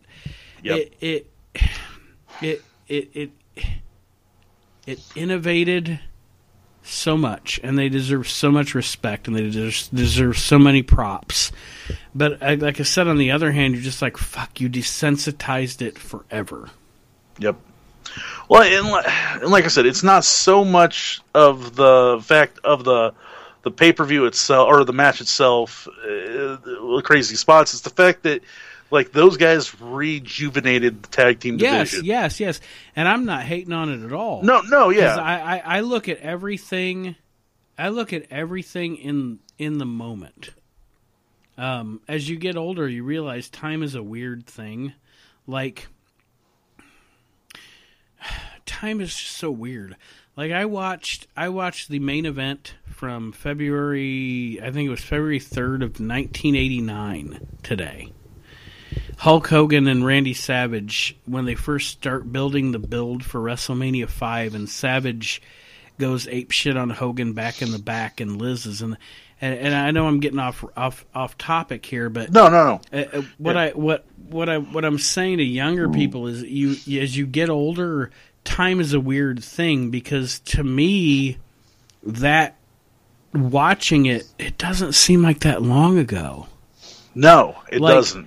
But when I was ten and somebody would, and W W F would show a match on T V with Bruno Sammartino, and this is nineteen eighty-eight, and this match happened in nineteen eighty-one, and it was only seven years ago, I'm like, Jesus, this is old. What are these old guys on T V for? It, it, time is a weird thing. And that's why I say I look at everything now at its moment in time, and when it comes to that match at WrestleMania seventeen, I can watch that today, and if my son watched it, he would go, okay, well, that's what I see every week when we watch wrestling, Dad. But when I watch it, I see, holy fucking shit. You know, like, it's still it's still fresh in your mind, even though it's it's fucking what, eighteen years ago, seventeen years ago. And and then because of that, because that's still fresh in your mind, when I'm watching it, watching Edge go through a table because of Bubba Dudley is different than watching Roman Reigns go through a table because of Braun Strowman. Exactly. And, well, and a perfect example is like WrestleMania uh, ten, Shawn versus Razor. Mm-hmm. By by the standards, that ladder match would just be... It was revolutionary then. We had never seen anything like that. It was ever. Fucking crazy. Yes. It was nuts. Yes. You watch and now it now and it a... seems tame. Yeah. Yes, absolutely. All right. And then finally, this would be the main event. This is going to be the last match. To me, I think if you have a wrestling mixtape, this has to be the main event, because there's never been, and there never will be, a better fucking story than between these two. Vince McMahon versus Hulk Hogan, WrestleMania nineteen. it has one of the most iconic moments to me in wrestling history. Yep. Vince McMahon and looking over the ring apron into the ring with his beady eyes and his evil expression at Hulk Hogan. And it also has one of my best, my favorite commentating lines ever. When they're outside the ring and Vince is going up on top of that table and he's going to jump jump down onto the, or he's going up on top of the ladder and he's going to jump down onto Hogan through the table. Taz says, well, if you're going to do it, old man, do it. Iconic. And like I said, the build up to this is you have a story that is real. Fuck, twenty years in the making. Real. Yes. When they cut it, pro- it, when they cut promos on each other, that shit was real. Like you know, Vince, Vince McMahon saying, you tried to put me out of business. You know, That's it, it's Vince McMahon saying, I made Hulkamania. And Hulk saying, no, I made Hulkamania. Well, and, and, and with, it, with men like that, in positions like that, of power and the egos, you can say all you want every single day. And and I know they did. I know the I know, you know, I don't know Vince McMahon, I don't know Hulk Hogan, but I know enough about them to know that those two guys have huge egos. And I know enough to know that when they were booking this every single night, yes, yes, folks, they were sitting down with writers and they were putting this shit into promos and they were they were organizing and orchestrating all of this for all of us to entertain us. But I promise you that they were very much semi-shooting mm-hmm. about this. Real emotion went into this story. Vince McMahon really did think that Vince McMahon's, or Vince McMahon really did think that Hulk Hogan sold him down the river and tried to put him out of business. Yep. And Hulk Hogan really did think that Vince McMahon was an egomaniac that wanted to take all the credit for his success. So yes, it was a story. Yes, they are quote-unquote friends. Yes, they can get along. Yes, they can work a match. They can work an angle. But there was a lot of real in that storyline. The greatest rivalries have always been this. It's a tad of real mixed in. Yeah. Brett versus Shawn, Dusty versus Rick. Mm-hmm. Oh, Owen versus Brett. Brett, yes. I mean, you can say what you want about how much they loved each other. I mean, I love Aaron, but you know, at the end of the day, we probably have some things that if if it ever came out in a professional thing, we could be like, hey, I want to work this into an angle because I've always thought blah, blah, blah. You know, I've always, yep. I've always thought that, you know, it, in any kind of social situation, even though he shouldn't because he doesn't have a filter, Aaron tries to take over. But, I, I mean, you know, I love him. I would take a bullet for him. He's my brother. But... Uh, you know, he he he tr- he tries too hard to take the spotlight. but, uh, but I mean, you take that little bit of real. You know, you take that even no matter how much you care for somebody, no matter how much you love somebody, everybody has something they resent everybody for. You know exactly. And, and the best thing about it is, it's like, look, I'm going to call this out on you. Because I know that you're going to call stuff out on me. Right. And we're not going to take any of it personally because we're going to get big, fat fucking paychecks. paychecks. Exactly.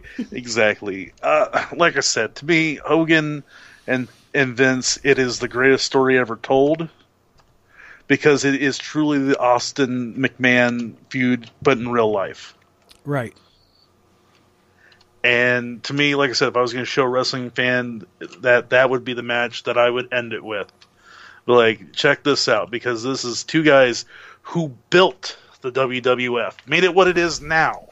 And the two are going to come against each other. It's the fucking irresistible force meeting the immovable object. The um, the irresistible ego meeting the immovable ego. Immovable ego.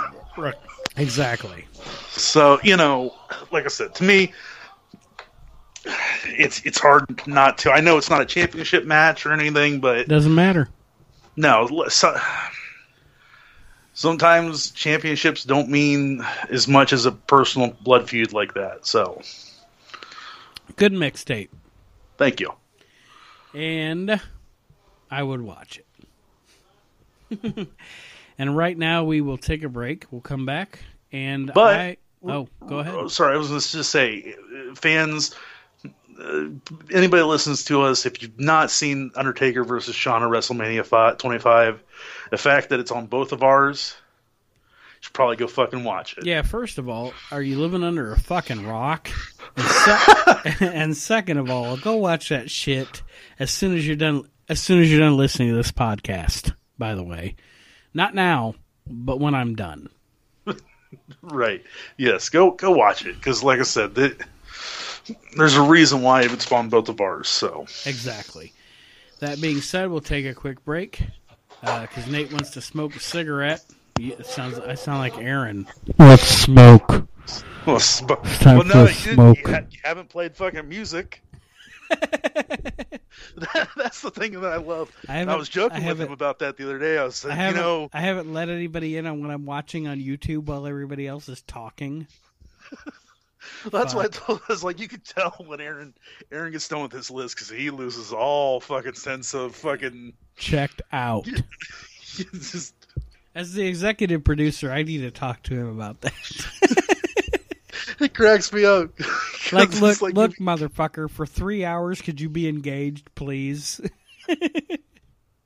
You'd be like, yeah, man, that Brett versus Shawn match was really great. You just hear in the background, fuck Cotton Eye Joe. I'm like, what the fuck are you doing over there? It's so true. And if we were in a, if we were in a wrestling angle, I would bring it up in a pseudo shoot interview.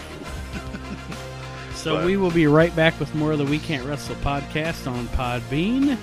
And uh, when we come back, I will do my wrestling mixtape here on episode fifty of the We Can't Wrestle podcast.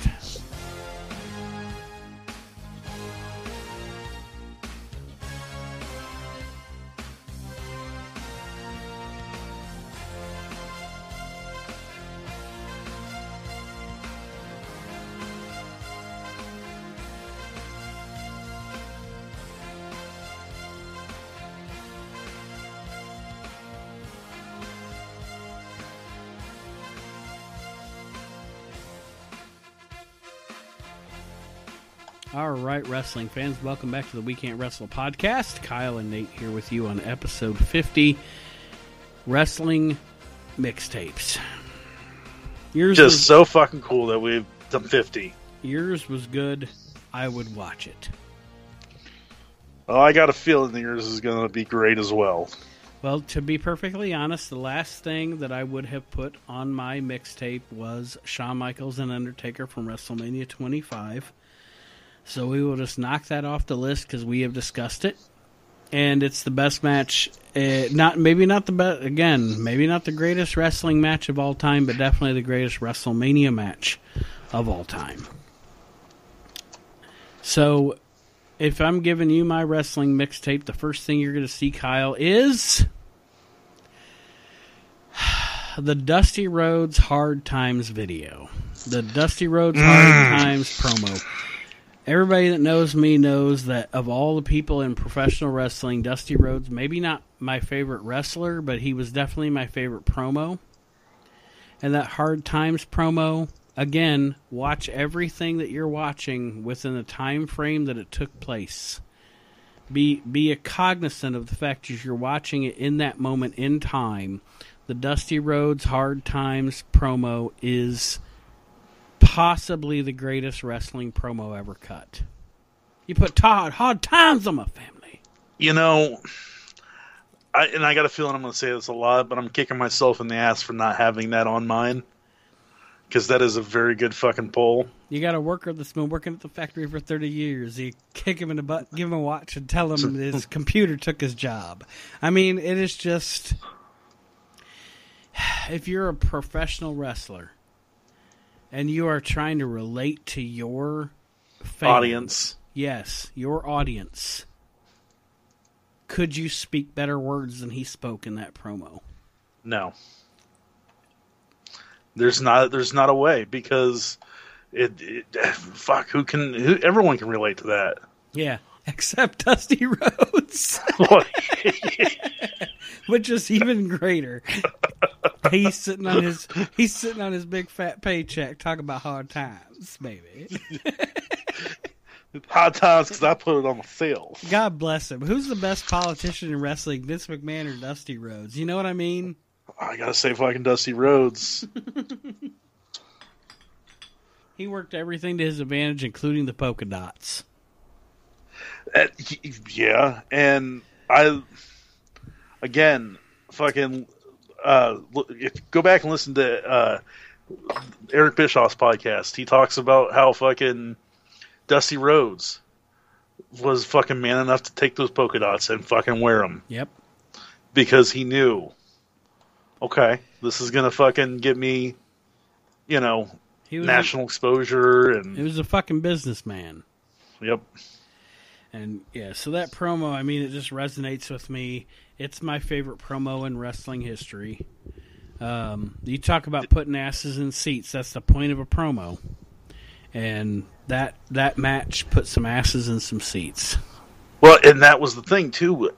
And I know that we have a lot of fans, and, you know, some of them are younger and stuff, and I don't mean to be that guy that's, you know, back in my day, but back then you had to fucking be able to talk people in this, into fucking the seats, because yes, they were running the same fucking towns. The business was not like it is now. It was a house show business. Um, you were trying to put butts in seats. And you didn't make jack shit unless people came. Exactly. Exactly. It wasn't, it wasn't like the W W E is today, where the house shows are secondary, or even yep, the pay-per-views are second. I mean, it's it, it, it wrestling now is a T V show. Wrestling now is Law and Order, Criminal Minds. Uh, you know what I mean? I mean, it's just it's just another T V show. Yep. Back then, it was not that way, and Dusty Rhodes could put some asses in some seats, as Jim Ross would say, an ass every eighteen inches. If you got a three-foot ass, you're a big motherfucker. And Dusty had a big fat ass. Yeah, baby. And hard he could times. Shake that motherfucker and... Dancing in polka dots, baby. Mm-hmm. Next on my tape would be my favorite ladder match of all time. And no, it's not Shawn Michaels and Razor Ramon. And it's not even the T L C match from WrestleMania seventeen. I got a feeling I know what it is. And everybody who knows me knows what a big fucking mark I am for Eddie Guerrero. Mm-hmm. And it is Rey Mysterio and Eddie Guerrero in a ladder match at SummerSlam two thousand five for the custody of Dominic. It's a good match. It was a good match. It was a good angle. It Eddie was, and Rey go together like peanut butter and jelly. Absolutely. It was, and, and you know, a lot of people harken back to their Halloween Havoc ninety-six match as their best match, but I really think that this match was their best match. And I brought it up. I, I mean, you know, it's predictable. It's on my mixtape because I brought it up on this podcast probably ten times, because it is one of my favorite matches ever. Like, e- even forgetting the storyline, the match itself is fantastic, but you add the story in, and I think these two told a great story. They had a great storyline, and there was emotional investment, and the, the drama surrounding the match and then the match itself. I mean, it is two pros doing what they do, and it's it's probably, it, it is in my top ten matches ever, and if you're going to watch a ladder match, this is the match I want you to watch.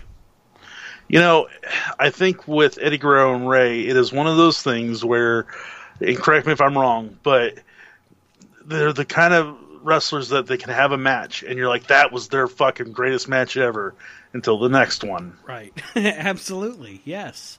Absolutely. So, yeah, Halloween Havoc was great until, you know, the next match they had, and then until this. I mean, it's just those two were made for each other. They just kept topping themselves. And I mean, you have two you have you have Rey Mysterio, who's one of the best bell to bell in ring performers ever. And then you have Eddie Guerrero, who is... Although people don't bring him up in the conversations like they should, I'm going to be honest. As far as as far as captivating me and entertaining me and pulling me into the television, he is with me, with me as a sports entertainer. He's up there with Dusty and Austin and Shawn Michaels and um, The Rock. He is one of the top ten best entertainers in wrestling history. Like, Eddie Guerrero, for me, is the fucking shit. Like, he's on my list, man. He's my top ten. Like, if you're going to tell me for the rest of your life you can only watch the, the the work, whether it be promos, matches, anything, of ten guys, Eddie Guerrero's going to be on that list. Fair enough. And, like you, and you've said time and time again that he is your feel-good yeah, guy. Yeah, he is. He is. Heel or face. No matter what he is, I smile when I watch Eddie Guerrero. And up there with Owen Hart and Bobby Heenan, when I found out that he passed away, he's one of the few guys that I actually shed a tear. Like, literally. Yep. And I, I don't I don't get wrapped up in, in T V performers, actors, wrestlers, anybody like that. Like, personally, except for a select few. And when Owen Hart died, I cried. When Bobby Heenan died, I cried. And when Eddie Guerrero died, I cried. So, yep. All right, so next on my tape is, I mean, when I did the recent episode of the show um, where I watched wrestling with my wife, who is, eh, she's not a wrestling fan. Uh, shameless plug, the my beautiful wife and co-host of the Motley Soup podcast, also available on Podbean, Kindle. Um, we did an episode of the show where I had her watch a couple of matches. She watched some matches with me, and we're going to do another one of those sometime soon. But beside the point, I took a non-wrestling fan who watches it casually with me. You know, she knows who people are, but she doesn't really give a shit, et cetera, et cetera.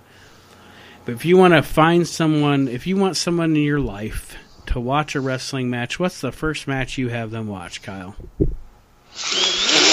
Mm. And I'm going to tell you what it is for me, because this is next on my tape.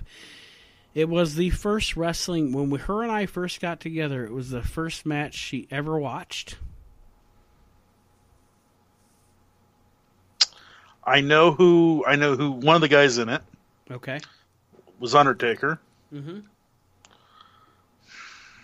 Hmm.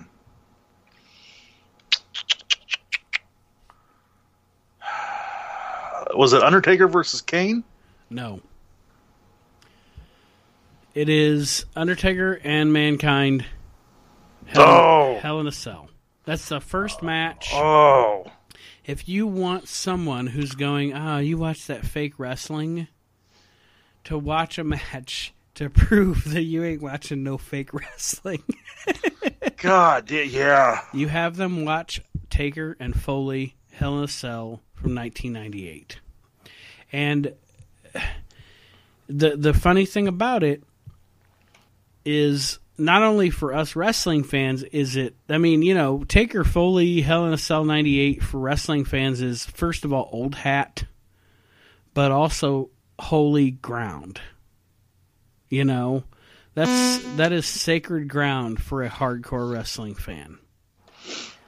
But that But the reason you show it to a non-wrestling fan is because it's the it's the match that comes to your mind first when you want to say, I want to prove to somebody who's not a wrestling fan that wrestling that wrestling is fixed, but it's not fake. Right. That is, well, like you said.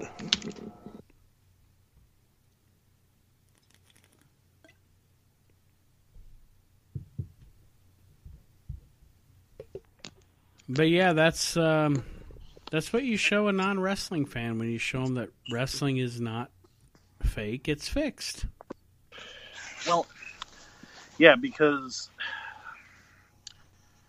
just the... And trying to explain to them, too, it's like, this. We watched that live. Mm-hmm. Like, you, at the time, no one knew. Oh, yeah. Oh, yeah. I remember where I was when I watched that, you know. Like, I was I was with my buddy, um, a guy I grew up with. I was at his house. We were watching it in his attic. I mean, this is, this is I mean, uh, kids today couldn't understand, but we were watching in his attic on a shitty-ass T V on pay-per-view. Thinking this is just going to be another routine pay-per-view. This match is going to suck because we've seen it a million times. Taker and, and Mankind. And, yeah, it was just, I mean, there was a lot going on there. Right. Um, I'm sorry, I don't I don't mean to change the subject real quick, but has it really been a year since we lost Bobby Heenan? Yes. Uh, I was gonna, I was going to bring that up. Um I was going to bring that up in uh, part of my tape here, but yes, it was. Oh, I'm sorry. Yeah. Oh no, that's okay. That's all right. I just I happened to see that what date it was, and that had been a year, and I was like, Jesus. Yes, the world the world has sucked for a year. Yeah. But all right. So next on my list, after Foley and The Undertaker in the Hell in a Cell match at King of the Ring nineteen ninety-eight, we're going to go to May of nineteen eighty-nine. And there are listeners to this show, because I, I know people that follow this show on Facebook, and so I know how old you are and whatever. If you haven't gone on the W W E Network and gone back in time and watched what our greatest matches, then you haven't seen, you may not have seen this. nineteen eighty-nine, it's May of nineteen eighty-nine. It is the last of a trilogy of some of the greatest wrestling matches of all time. You know, modern wrestling fans talk about Omega Okada and their trilogy of matches. But as an eleven-year-old boy, I watched mostly W W F, but something that was in the N W A slash W C W at the time that captured my imagination was Ric Flair and Rick Steamboat. And what I would put on the tape would be their last match in nineteen eighty-nine of their trilogy of matches, and that is from Wrestle War eighty-nine in Nashville, Steamboat versus Flair. Steamboat versus Flair is the is the old wrestling fans' equivalent to Okada and Omega for modern wrestling fans. It's the stuff made a legend. Yes, it's the greatest trilogy of matches ever. And the last match is my favorite because not only is it a fantastic match where Flair wins, but at this point in the angle, it, again, it's the story. But at this point in the story, they've gained a respect for each other. They don't, quote-unquote, hate each other anymore. They fought each other so much that they've gained a respect for each other. And they have a fucking, like, forty-minute, absolutely fantastic match. And then after the match, you have the Ric Flair-Terry Funk angle. Mm. And so you have this amazing match to cap off this absolutely amazing feud. And then after it, you have what is a wrestling angle. Like just a fantastic angle. And the whole thing is the complete wrestling package. It, it absolutely is, because... And that's the great thing about wrestling is you you, you get that feel-good moment for a minute. Mm-hmm. And then it's on to the next. Uh, yes, exactly. And then the d- nasty, dastardly heel takes that feel-good moment away from you. So, yeah. I mean, if you if you kids have not gone back and watched Steamboat and Flair from eighty-nine, all three matches, the... Fuck, watch the entire feud. You can find it on YouTube. You don't have to search through the network. It's there. I'm sure it's there. Watch the whole rivalry and all three of their epic matches, and you will see what pro wrestling is supposed to be. And very, I had, very good pick. I had a debate in my mind because I didn't. I had everything else picked, and I I, I wanted to pick, because I love Flair so much, I wanted to pick something that was his.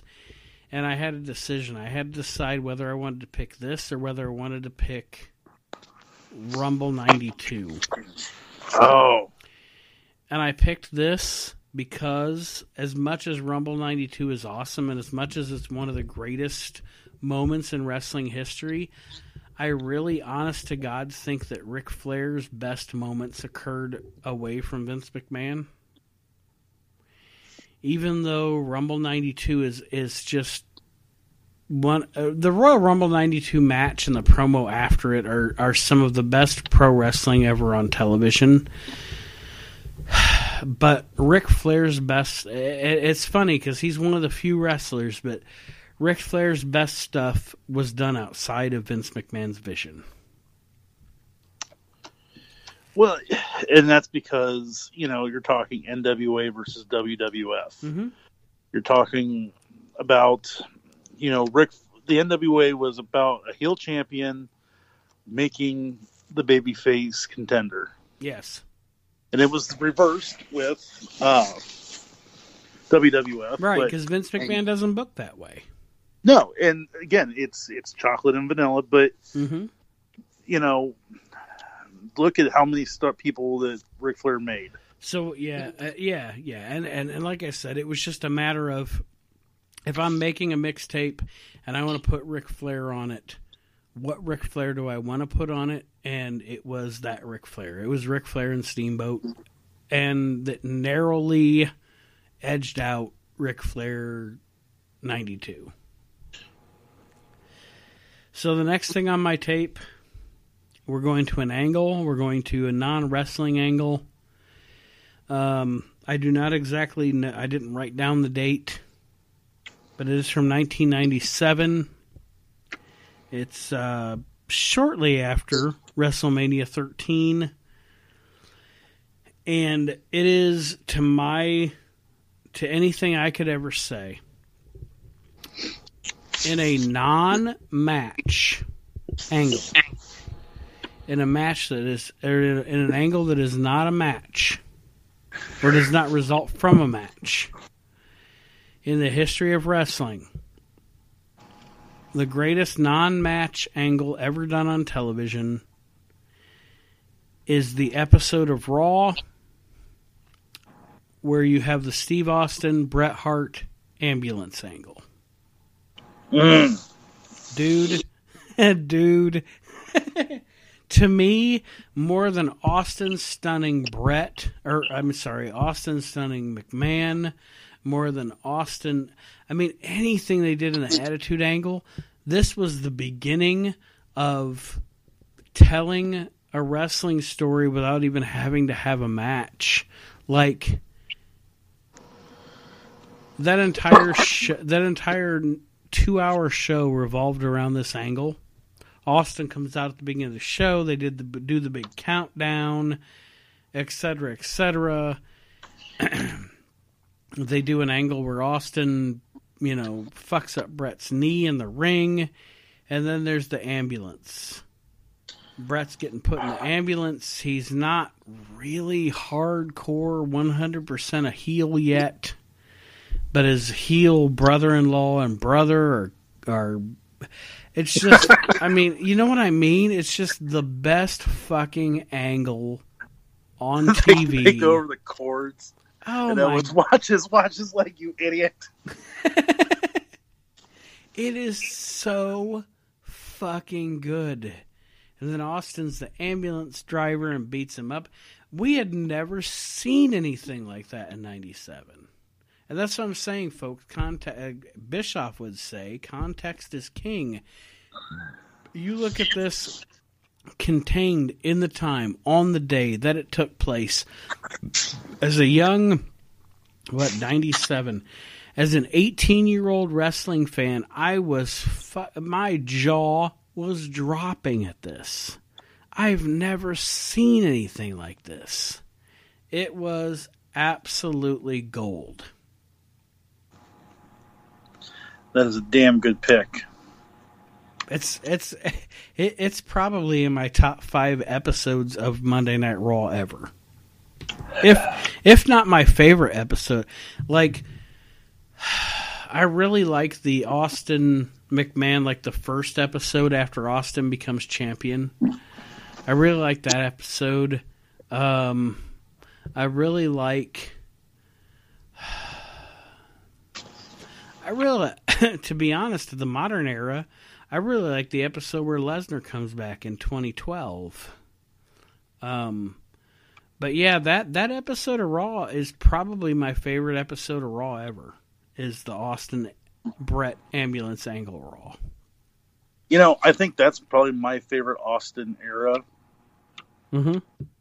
When he was had just started becoming Stone Cold, and there is a live wire, and if I can find it, I'll try to put it on the the uh, Facebook, mm-hmm. where it was right before Brett decides to come back, and Austin's on there, and it's fucking gold. Talking about fucking Brett, saying, you know, I came, I came, I beat up Stu, I beat you up down the dungeon. Oh, good times that we'll never get back. Okay. So next, number six on uh, my uh, mixtape is going to be what I call maybe not even my favorite match of all time, but what I call the perfect wrestling match. It is on my top ten. If you go back and listen to the top ten wrestling matches ever, where we all did our own top ten, it's there. I don't remember what number, but it's there. It's not, it's not number one, but in my opinion, it is the best. It, it is, it's not the best match of all time for my personal opinion, but to me it is the perfect wrestling match. Babyface, heel, etc, etc. To me, the perfect wrestling match is from SummerSlam ninety-one, and it's Bret Hart and Kurt Hennig.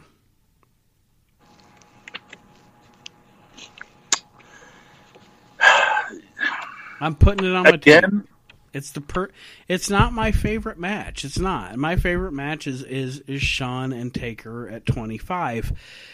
But Bret Hart and and Perfect at SummerSlam ninety-one is the perfect wrestling match. It is every single thing a wrestling match should be. We talked a little bit earlier about Ray and Eddie being peanut butter and jelly. Fucking Bret and Mister Perfect and Kurt Hennig. And unfortunate, and unfortunately, they didn't get to do it as much as Eddie and Ray did. No.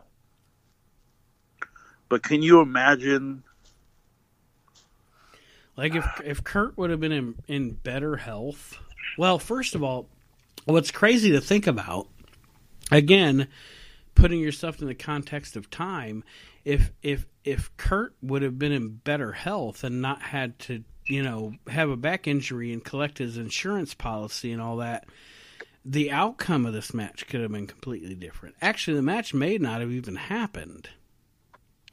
But you th- I mean, even if you think about, the match does happen, and Kurt's in good health, and you put Brett over, and he wins the title. Imagine the fucking series of matches these guys could have had. Imagine the feud they could have had. And then, you know, you flash forward to a couple of years later at King of the Ring ninety-three, and then they have a, a, you know, I don't think the match is better, but they have another classic. And like you said, I mean, like you were, I think you were alluding to saying before I cut you off so rudely, imagine what could have been with these two. It, it always felt like when you watched Brett and Kurt Hennig wrestle, it felt like this is the future. Right. This is what we're heading towards. It's not the big giant guys anymore. It's the more technical based wrestlers. It's, for all intents and purposes, the reason why we have what we have today is because of guys like Brett and Mister Perfect that weren't the giant Hulk Hogans and everything. Yeah, and they, I don't know, this match, I remember as a thirteen-year-old watching this match. My buddy's house, we're watching SummerSlam, and to be honest, at that time, thirteen years old, I'm still a naive, young wrestling fan who's a Hulkamaniac. Okay?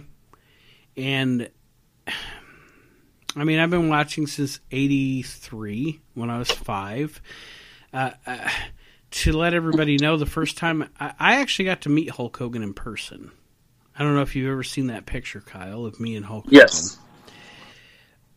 And I told him when we met, other than, you know, Zig Heil and I support the Klan too, um, I don't. It was a joke. It was a tasteless joke, and I'm sorry. But anyway, to get close to Hulk, I had to do the Hitler symbol, so I did what I had to do.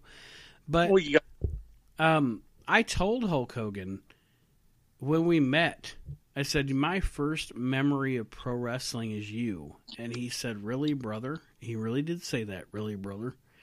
And I said, yes, my first wrestling, my first memory of wrestling is right before you won the title from the Iron Sheik. You appeared on All Star Wrestling. I was watching on some channel when, you know, nineteen eighty-three, I'm watching, and you and Bob Backlund fought the Samoans on a tag team match, and you weren't the champion yet, but the Iron Sheik was, or something. I just remember you and Bob Backlund against the Samoans, and that was my first interaction with pro wrestling, and he said, brother, I don't even remember that. And so my point is, from the beginning of my, my fandom of professional wrestling, it was Hulk Hogan. Okay? He was my first memory of wrestling. And that's why when I was a little dude, I was a Hulkamaniac. I mean, that was all I knew. And then I saw this match at thirteen years old in nineteen ninety-one. And I was blown away. And Bret Hart and Mister Perfect changed the way I thought about pro wrestling. It, it went from being a cartoon to being an art. Does that make sense? Yep. So that's why I would put that match on my mixtape. Anything else? I know you started talking and I cut you off like a rude fuck, like Aaron. no, no, no, no. This, like I said, this is your list and everything. I completely understand. Um, like I said, to me, it is, it is what the future held. Mm-hmm. You look at the two, and it. How do I want to put this? It, well, it's, it's pretty much. It's like watching, I'm trying to put it in perspective for another generation. It's like watching,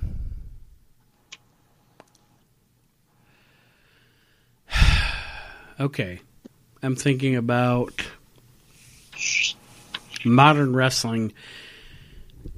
In ninety-one, this is like watching the series of matches that A J and Joe had in Ring of Honor thirteen years ago. Yep. They're so different, but yet so alike. Right. And you knew this is where it was headed. This is where it's going. And and I, it's it may sound silly to some, and it may sound completely familiar to others, because I don't think he gets enough credit for establishing what wrestling is now. But it's like thinking back to like two thousand two, two thousand three. Okay. And let me just digress here for a second, and then I'll go on to my next match. No, no, go ahead. Yeah. But you go to Ring of Honor in two, God, two thousand three, two thousand four. I'm trying to get my time frame right in my mind. But you go back to that time and you watch, and this guy does not at all get enough credit in modern wrestling for what he established in modern wrestling. But you go back and you watch when Jamie Noble was James Gibson in Ring of Honor. You watch the matches he had with Samoa Joe. You watch the matches he had with other people. That is that is the basis. That is what these guys we are watching now looked to as, well, fuck me running. That's what wrestling should be. Jamie Noble does not get the credit for what he is in wrestling. Like, as far as establishing a a style and establishing a, a norm, A J Styles, Samoa Joe, C M Punk, Daniel Bryan. I mean, the guy that did that first was Jamie Noble.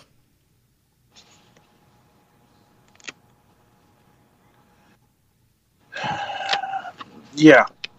So, uh, uh, long story short, very long story short, because we like long stories here on the We Can't Wrestle podcast. Just trying to put it in perspective for all generations that listen to the show. Brett and Owen, long story short, was something very, very different.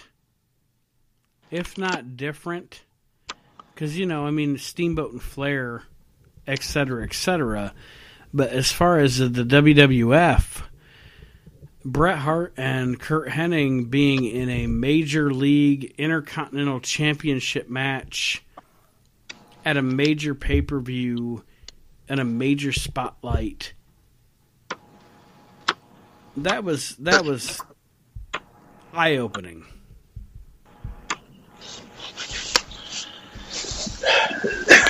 It's like, I don't know. It's it's almost like having the blinders taken off. Yes. Like, goddamn, this is what it can be.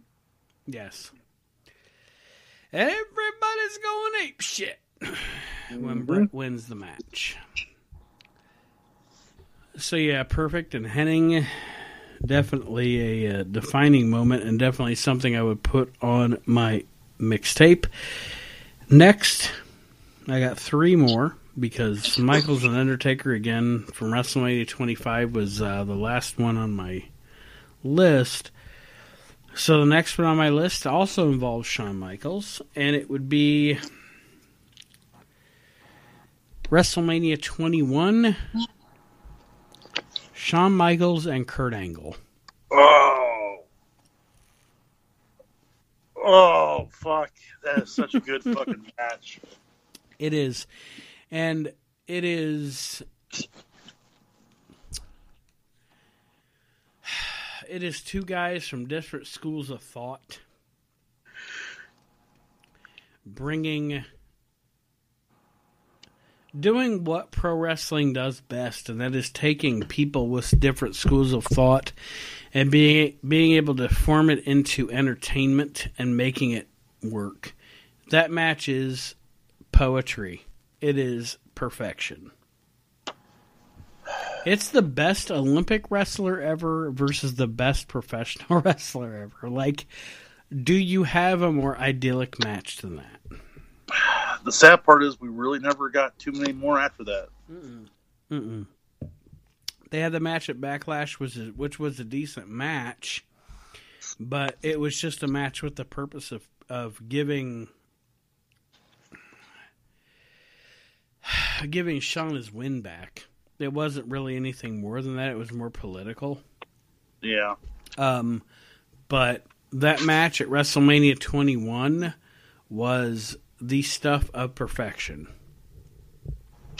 And once again, when my non-wrestling wife first got with me as a wrestling fan, I think probably... Uh, here's the funny story. I didn't get to relay this like I wanted to when we were talking about that Hell in a Cell match because we got off on a big discussion. But I I had her watch that that Foley-Taker match, and the first thing she wanted to do, because we weren't living together at the time, obviously, we were just dating. Right. But one of the first things she wanted to do was borrow then, because this is before the days, folks, of the W W E Network. She wanted to borrow my Undertaker career D V D that I had. So, anyway, what I'm saying is she wanted to borrow that because you, you see something from a specific wrestler, and that makes that person your favorite wrestler. Yep. So another one of the things that I showed her first when I introduced her to pro wrestling was that match, Angle and Michaels at twenty-one. And it was like twenty-two minutes long, and she watched the whole thing. And she also became a fan of Shawn Michaels and Kurt Angle. So it is fantastic.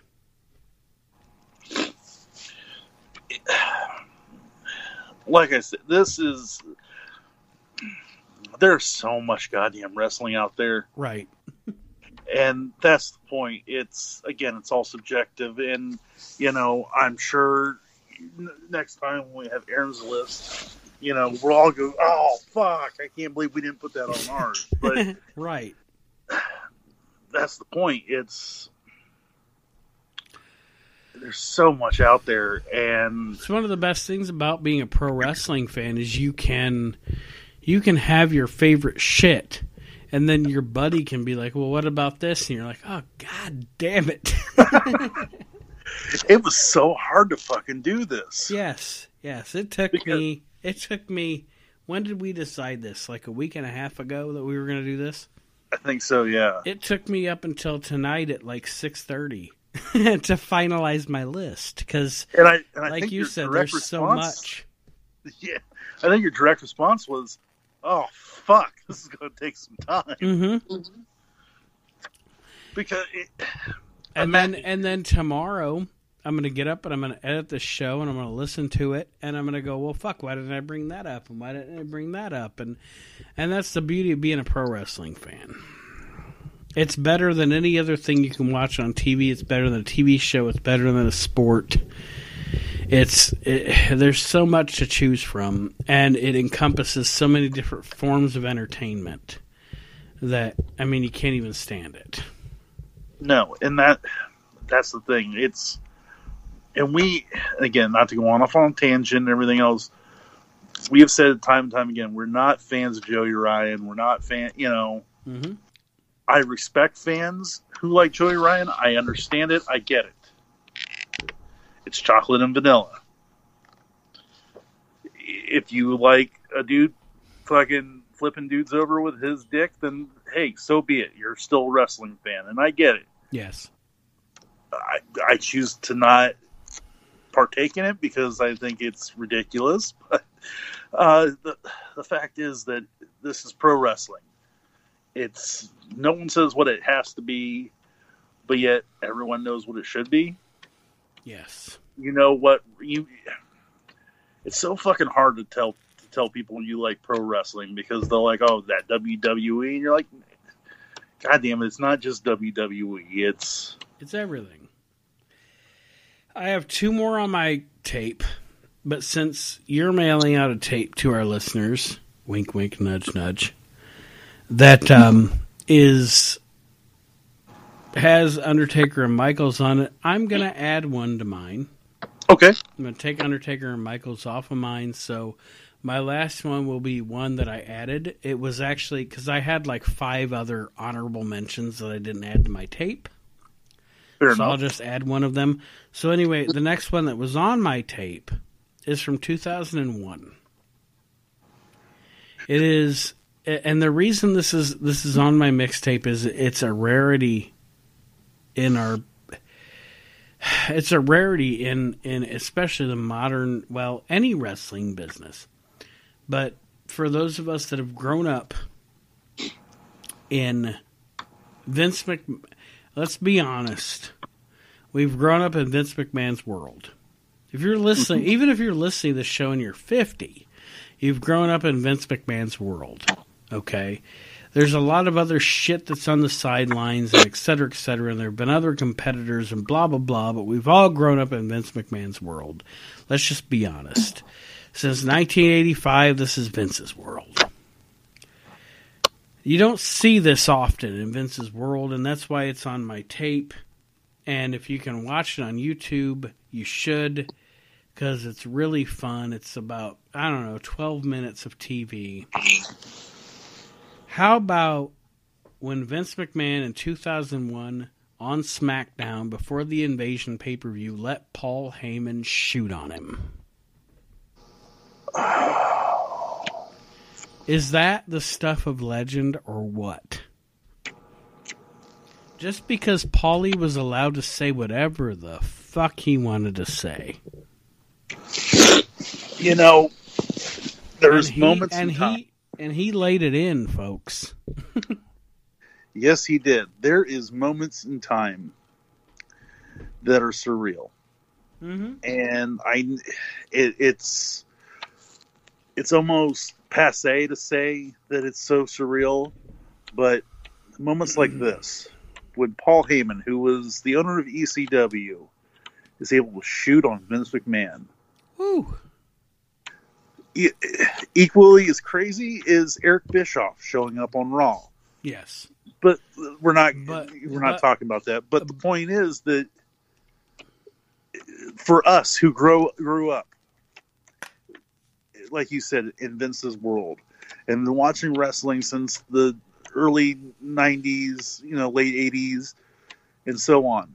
And to have watched the the war between W C W, W W F, and E C W, and to see it all play out as it happened. And then to watch someone, watch Vince, I, the, the, the craziest thing about it is to watch Vince let someone do that. Mm-hmm. Like, Heyman's comments are controversial. They're shoot, they're whatever, they're make you shit your pants, whatever. The craziest thing about the whole thing, and go ahead and look it up on YouTube, it's there. Like, seven people have it on their YouTube. They haven't been shut down yet by W W E. But anyway, if you watch it, if you're really a wrestling fan, the thing that you think isn't, wow, Paul Heyman said some crazy shit. The thing that you think is, wow, Vince McMahon let Paul Heyman say that crazy shit. Yep. And, I mean, it's probably the most that Vince McMahon have, has ever legit let anybody break him down on television. And it's tough. I mean, it's some tough shit. So, yeah, that sticks out in my mind as one of the moments that I put on my mixtape. That's a very good fucking moment. Now, the next one, and this is um, this is an excellent, it was on my list, but not the honorable mentions. But because of Michaels and Taker, I'm going to move another one onto the list. But anyway, the next one was on my list because it highlights... Because I couldn't say, I want to take every fun, funny moment from this guy and put it on the tape. Because that wasn't part of the, the project. So I'm taking what is the best of him and putting it into something he did in one night. Is listening to Bobby Heenan commentate at Survivor Series ninety-three during the Hearts versus Knights match. Yes, you know what I'm saying. Because like, I can't take every I can't it's cheating to take every funny thing, every comment from Bobby, every, you know what I'm saying. Like Bobby Heenan is Bobby Heenan is something sacred and holy ground to wrestling fans. So I can't say, well, I want to take Bobby's whole promo work and put it onto one thing. I have to pick one moment. So I'm going to say jokes-wise, humor-wise, interaction with Gorilla Monsoon. Just as a fan of his work in general, I'm just going to pick that match and let that commentary stand for itself. Right. Oh, is this the firefighter? You know, and quite the, honestly, the, the Owen, the, the eighth of however many kids jokes, and the, I mean, just watch that match. I mean, the match is, is it is what it is. It's not great, but listen to Heenan during that yep. match, and you will laugh your fucking ass off for forty minutes. You know, the the the greatest the greatest stick man. Watch his Hall of Fame induction. Oh man, you want to laugh? I won't be insulted. I won't be insulted if you just throw cash.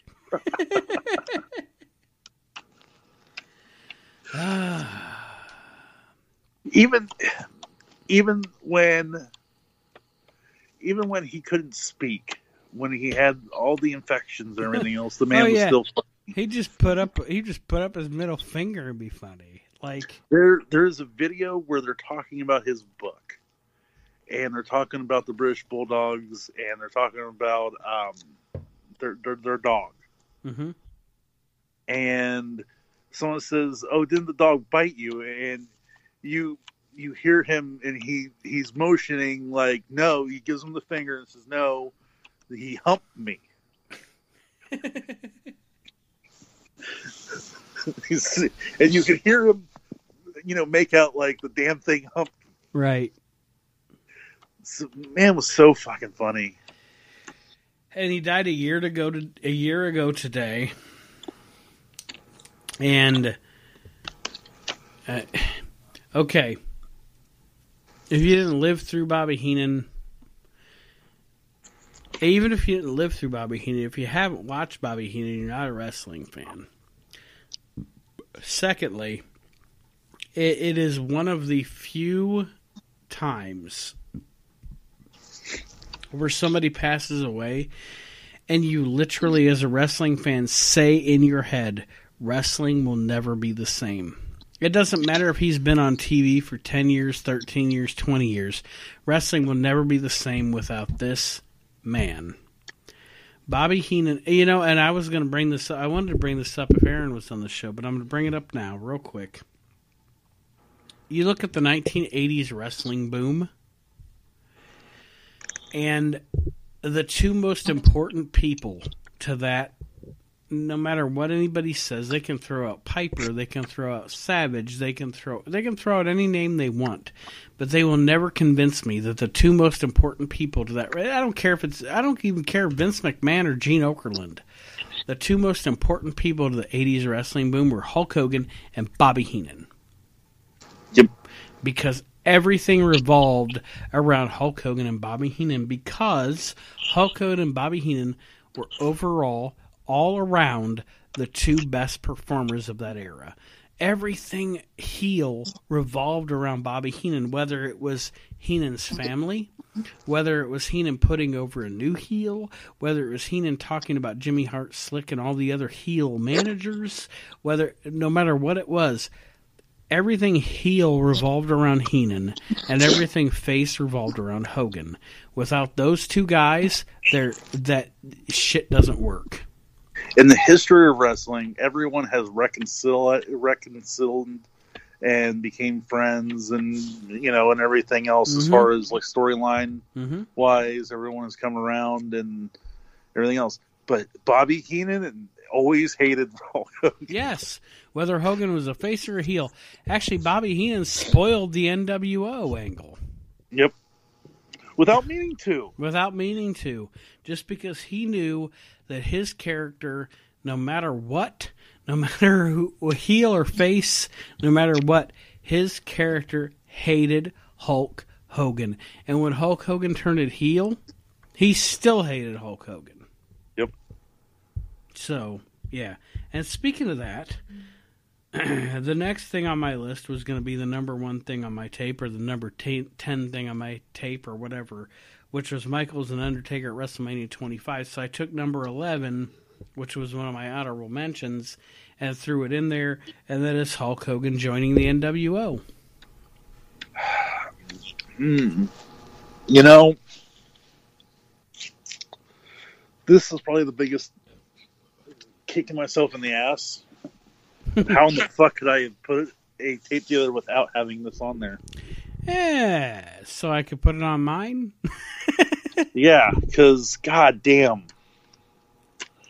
you're, you're talking about a heel turn. Well, and again, like raised heel turn. Like I keep saying in this episode of the show, time frame. Like, nowadays it may not seem like a big deal, but I want you to put yourself into nineteen ninety-six. I want you to put yourself into a time where most of us, from the minute we were little kids, four, five, six years old, only remembered Hulkamania, brother. Only remembered saying your prayers, taking your vitamins, drinking your milk, et cetera, et cetera. Only remembered the red and the yellow. Hulk the Hogan cheesy movies. Yeah, yeah. Yeah, what, Mister Nanny? Suburban Commando. He was on he was on our fucking cereal boxes. He was on our cartoons. And then he shit on our fucking mom's heads and spit in our faces and joined the N W O and turned bad guy. And it was, I don't even know anything in the modern era to equate it to. There isn't. I, No. It would be the equi- let me tell you this, kids. If you are below the age of twenty-five, okay, I'm forty. Kyle, how old are you? I am thirty-one. All right. So even a nine-year difference, okay? I'm forty. Kyle's thirty-one. The equivalent to Hogan turning heel is what would be if you guys got your wish and John Cena turned heel. That's how big a fucking deal this was. Not even turn heel, but imagine, and I, okay, this is going to sound horrible as fuck, and I apologize right now, but imagine Hulk, imagine John Cena spitting in the face of a Make-A-Wish kid. Yeah. That is the level that this is. Yes, it is. At that time, in nineteen ninety-six, that's exactly what that is. It's like that is like John Cena hocking a loogie in Connor's face. it, it is, because that is what... For Hogan to come out and say that the fans can stick it. It was unheard of. It... It's still one of those things that gives you fucking goosebumps. Yeah, it was. It was. And I know, like you said, it, it probably don't mean like shit to most people now, but to see it live, to see it happen, mm-hmm. and to live through it, not to know what the fuck is going on. Yeah, I mean, the only other, other than Cena, the only other guy turning heel that I could equivalate it to would be... Um, damn. I mean, it would either be John Cena or Rey Mysterio. Yeah. Well, think about it. They or Daniel turn... Bryan. Yes. Well, they even tried to turn Austin heel, and it didn't work. Mm-hmm. Mm-hmm. And you know what? To be honest, I'm going to be honest, and I've thought this from the time it happened, and I've really never said it. But it all that almost makes me think of Hogan as a better performer than Austin. I, you know what? I, because, I because, gotta agree. Because Austin could never, after he became the big baby face, he could never effectively turn heel. Hogan did it. And it he, could it could have been time, it could have been booking, it could have been the way things are or whatever. But but you have a guy who's on the, the downswing of his career. Mm-hmm. For all intents and purposes, should pretty much be wrapping it up. People yes. were tired of seeing the red and the yellow. And then he fucking turns heel. Mm-hmm. It has a, a fucking Shocks resurgence. The world. Shocks the world. It does. You know, I gotta honestly, for me, I enjoyed the Hollywood Hogan heel persona because he, when you had Nash and Hall who were trying to be the cool heels, Hogan fucking knew exactly what he was doing. Mm-hmm. He was a chicken shit. That's right. Uh, I, I think that I think that one of the reasons that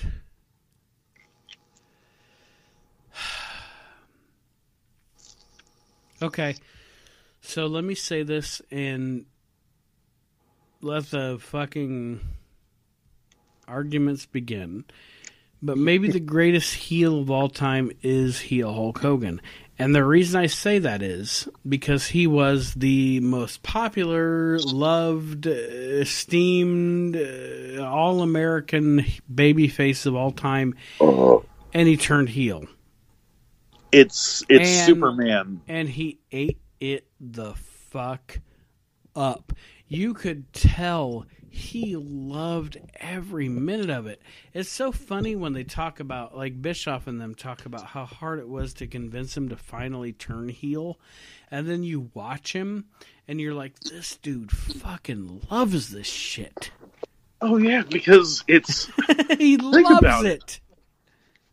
To be able to come out and... I mean, he had, he had played the good guy for so long and seen so many good heels. Think of all the heels that he worked with. Yeah, yeah. You Hogan know, worked you with know, so many good heels, and his heel turn is joining the N W O. It's like I don't know. It's it's it is the equivalent of a pivotal moment in like W W E gets a lot of credit for Austin. But Hogan's heel turn is almost as pivotal, pivotal in wrestling as Austin becoming the anti-hero babyface.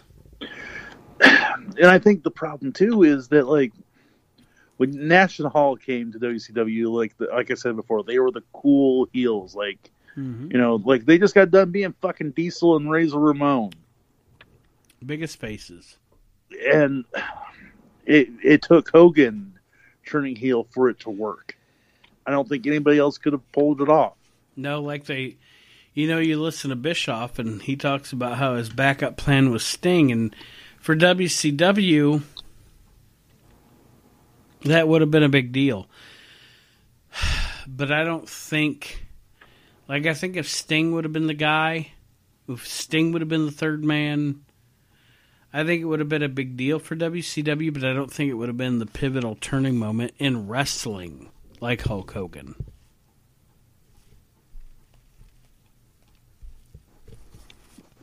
No, I, I think you're right. I don't think that it would have been... W C W, ne- been... W C W never would have had their eighty-three weeks. No, and... Like I said, it, it, I gotta, I gotta believe that if it wasn't for the N W O, you wouldn't have had it on fire like it was. No, not at all. They wouldn't. I don't know. To me, I, I truly believe that you're right. Hogan was the greatest performer ever. He's fucking Hogan. I mean, yeah. I, yep, and it's um. People can say what they want about Hogan and the fact that, you know, he said some shit that, you know... Well, and that's what I was going to say. One of the biggest, most disappointing moments as a wrestling fan for me is the worst thing he ever did. It sounds funny in today's wrestling because kayfabe is dead or whatever. But the worst thing Hogan ever did was break kayfabe. Yeah. Because, you know, you got to see him as a family man with a wife and et cetera, et cetera. And then you get the T M Z tapes where it turns out he's a goddamn bigot or whatever. And it's like, oh, but man, I, shit on my look, childhood. Yeah, but okay. So look, you know, our hero, our heroes always fall. I know. Well, but, and I was fall. I'm not trying to justify what he said. Please do not take that at all, okay? Nobody out there, please do not take this as I'm trying to justify what Hogan said, because it's not the case at all. But compared to like Bill Cosby or fucking O J Simpson, it's pretty goddamn tame. Yeah. Oh, yeah. I mean, he didn't murder and, anybody. You know, he said he said something on a tape. Wait a minute, I said it. Under stress. And I've, I've stated this before, and I'll, I'll say this again. I have a lot of friends who are black, who are African-American, and the word that he used is not necessarily a term for African-Americans. It's, it's more of a term for people who are basically bums and scuds. And they'll they'll tell them tell you that themselves. And the fact is that Hogan has apologized, and it's not like he fucking killed somebody. Mm-hmm. You know, was it wrong that he said it? Yes, absolutely. I don't justify that word. I don't think that word is right because, you know, it's the same thing with people flying Confederate flags. And they say, oh, it's heritage. Well, guess what? I'm part German, but you don't see me flying a Nazi flag because guess what? It's a fucking symbol of hate. Yeah, and... But should he be fucking ostracized and, you know, vilified because he said something stupid? On tape. You know. And that's always my bit, been my thing about it, is he said it on tape. Like, the fact that he said it recorded and... Huh? Yeah. The fact that he said it recorded and, and didn't know it doesn't excuse the fact that he said it. But I promise you that a lot of your heroes have said things on tape that didn't get recorded, so it didn't end their career. Look, the, the point is, is that I'm sure... that you throw a fucking stone, and I'm sure any of us have said things that we would not want recorded. I'm sure any of us have said things that we regret and everything else. The fact is that, you know, I I truly believe that we as a people are best when we fucking show forgiveness. I think, you know, I think Hogan has paid his price, and he'll continue to pay it, but... And you can't deny his contribu- contribution to the industry. No. And, yeah, I mean, that goes for anybody, you know. So, I mean, you can't, you just can't deny it. You can't deny his contribution. And you absolutely can't deny that motherfucking heel turn. No.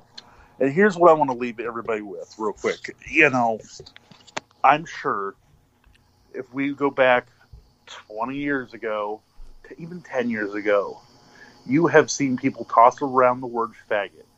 Mm-hmm. Jerry Lawler. Exactly. We live in a day and time where faggot is on back. What is that? Different orientation or... The problem is that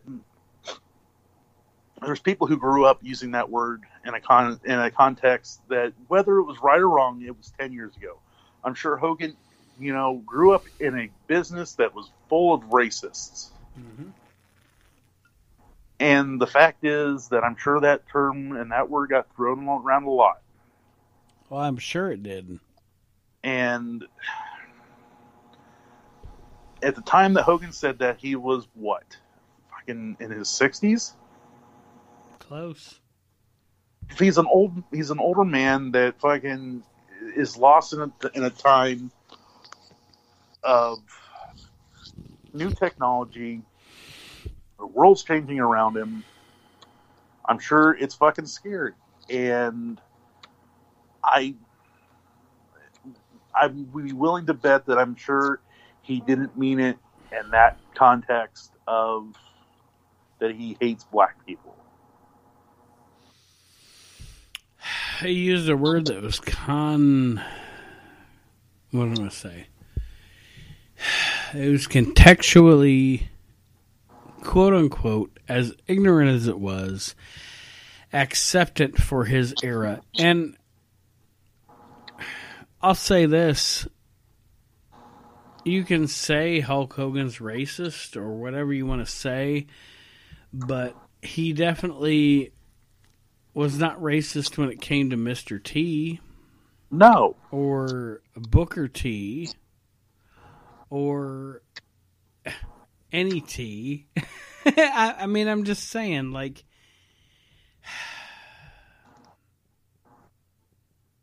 from a business standpoint. Political on this show. I know we don't get political on this show, but we have a fucking president who told that he wants to grab women by the pussy, and he can because he can get away with it. And the fact is, everyone's fucking okay with that. Right. So, right. You know, I mean, we have a basically have a president who has said that he is okay with sexual assault. Oh. And has shown no remorse about it either. And um, in no way, shape, or form is a pro wrestler's position more important than a president's position. Exactly. I mean, I don't know. People make mistakes, people fall. And, you know, as much as we like to say that we live in a nation under God, forgiveness is not something that a lot of people like to fucking no, especially now. About. I especially nowadays, like I, I just told my wife earlier, the the number one word in the English language nowadays is meh. People just love to fucking whine. Yeah. And yeah. So anyway, there it is. Mixtapes. Absolutely. Um hey, I had an idea. Nate, mm-hmm. I want to toss it by to you. Uh, we'd like to see some more, you know, uh, likes on Facebook and, you know, five-star ratings. Yes. And everything else on our iTunes and Stitcher and Podbean. Um, I'm going to go ahead and throw something out there. Okay. I don't know what, I don't know what you think about this. And, you know, contest.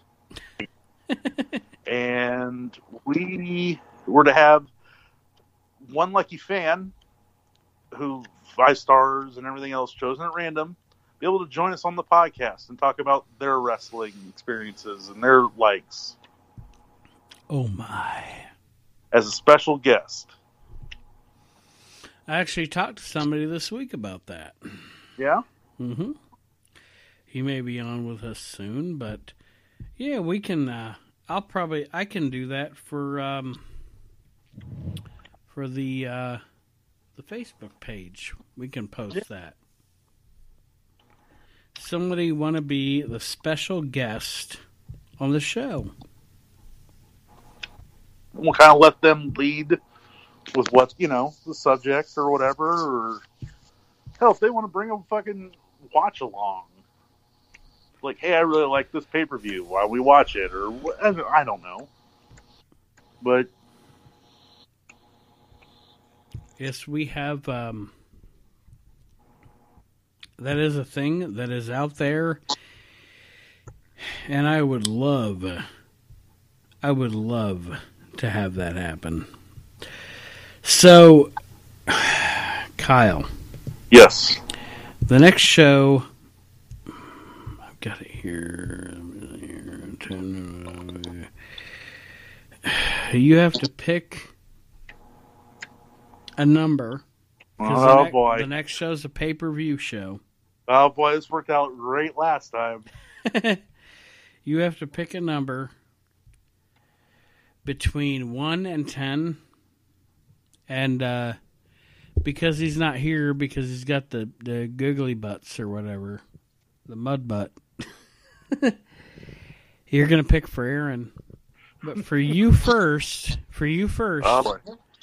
one through ten, a pay-per-view to watch. All right. I'm going to go on the, the opposite sides of the spectrum. I'm going to pick ten, and I'm going to pick one for Aaron. Ooh. All right, number ten for you. You got a W W E pay-per-view. Okay. April twenty-eighth, nineteen ninety-six. It okay. is In Your House, Good Friends, Better Enemies. I can take that. And you said number one for Aaron? Yes. Oh, shit. Ooh, I probably haven't watched this pay-per-view since it aired. Oh, fuck. That'll be fun. Aaron, I'm going to get first out. Let me write this down. Hold on. Oh, he's going to cut right. a fucking promo on me.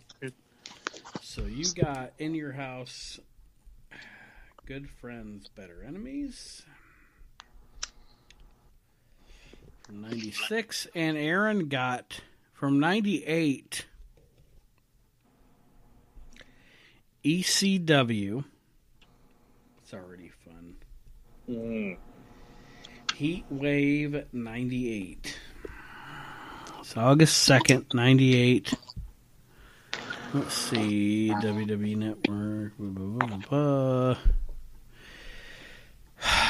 W W E Network doesn't even give a fuck about this because it's like it features this guy, this guy, and this guy. So this will be fun.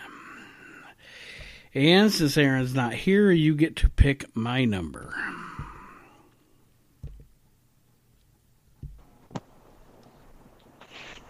Pick yours? Mm-hmm. Let's go middle of the road. Let's go five. Number five. Son of a bitch.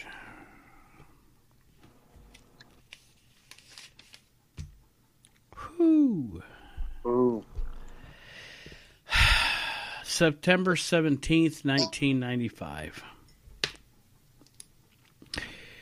It is W C W Fall Brawl ninety-five.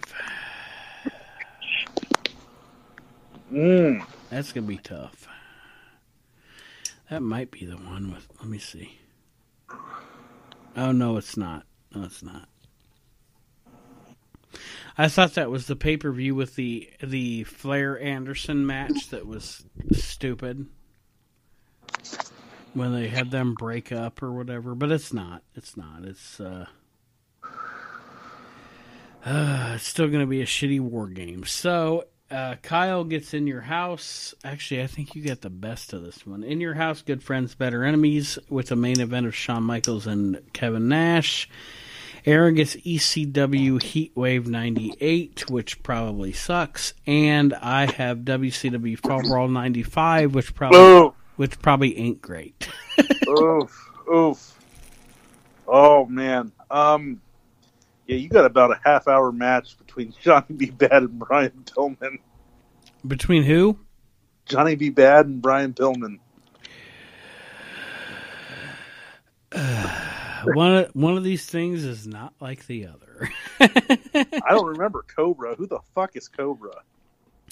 He actually um, grew up to be N W O Sting. That's Jeff Farmer.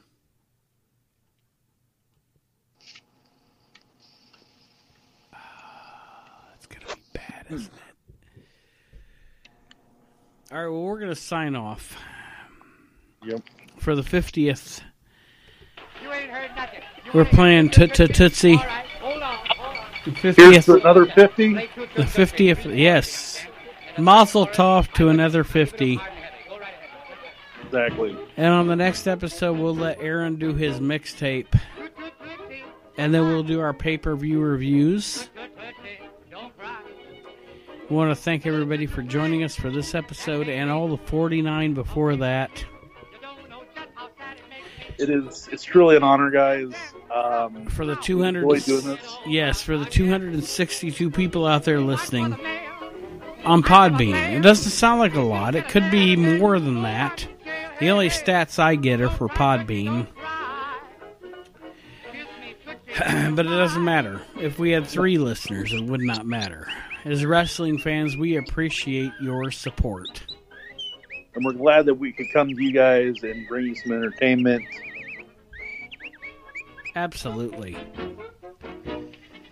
So for Kyle and the absentee Aaron, we're going to sign off here tonight. And we will see you on the next episode of the We Can't Wrestle podcast with some pay-per-view reviews. Episode fifty-one is coming up. And he, like Kyle said, here's to fifty more. Kyle? Yes. Say goodbye. Bye, Kyle. Bye, Kyle. Goodbye, wrestling fans, and thank you for joining us on the We Can't Wrestle podcast. And we'll see you next week.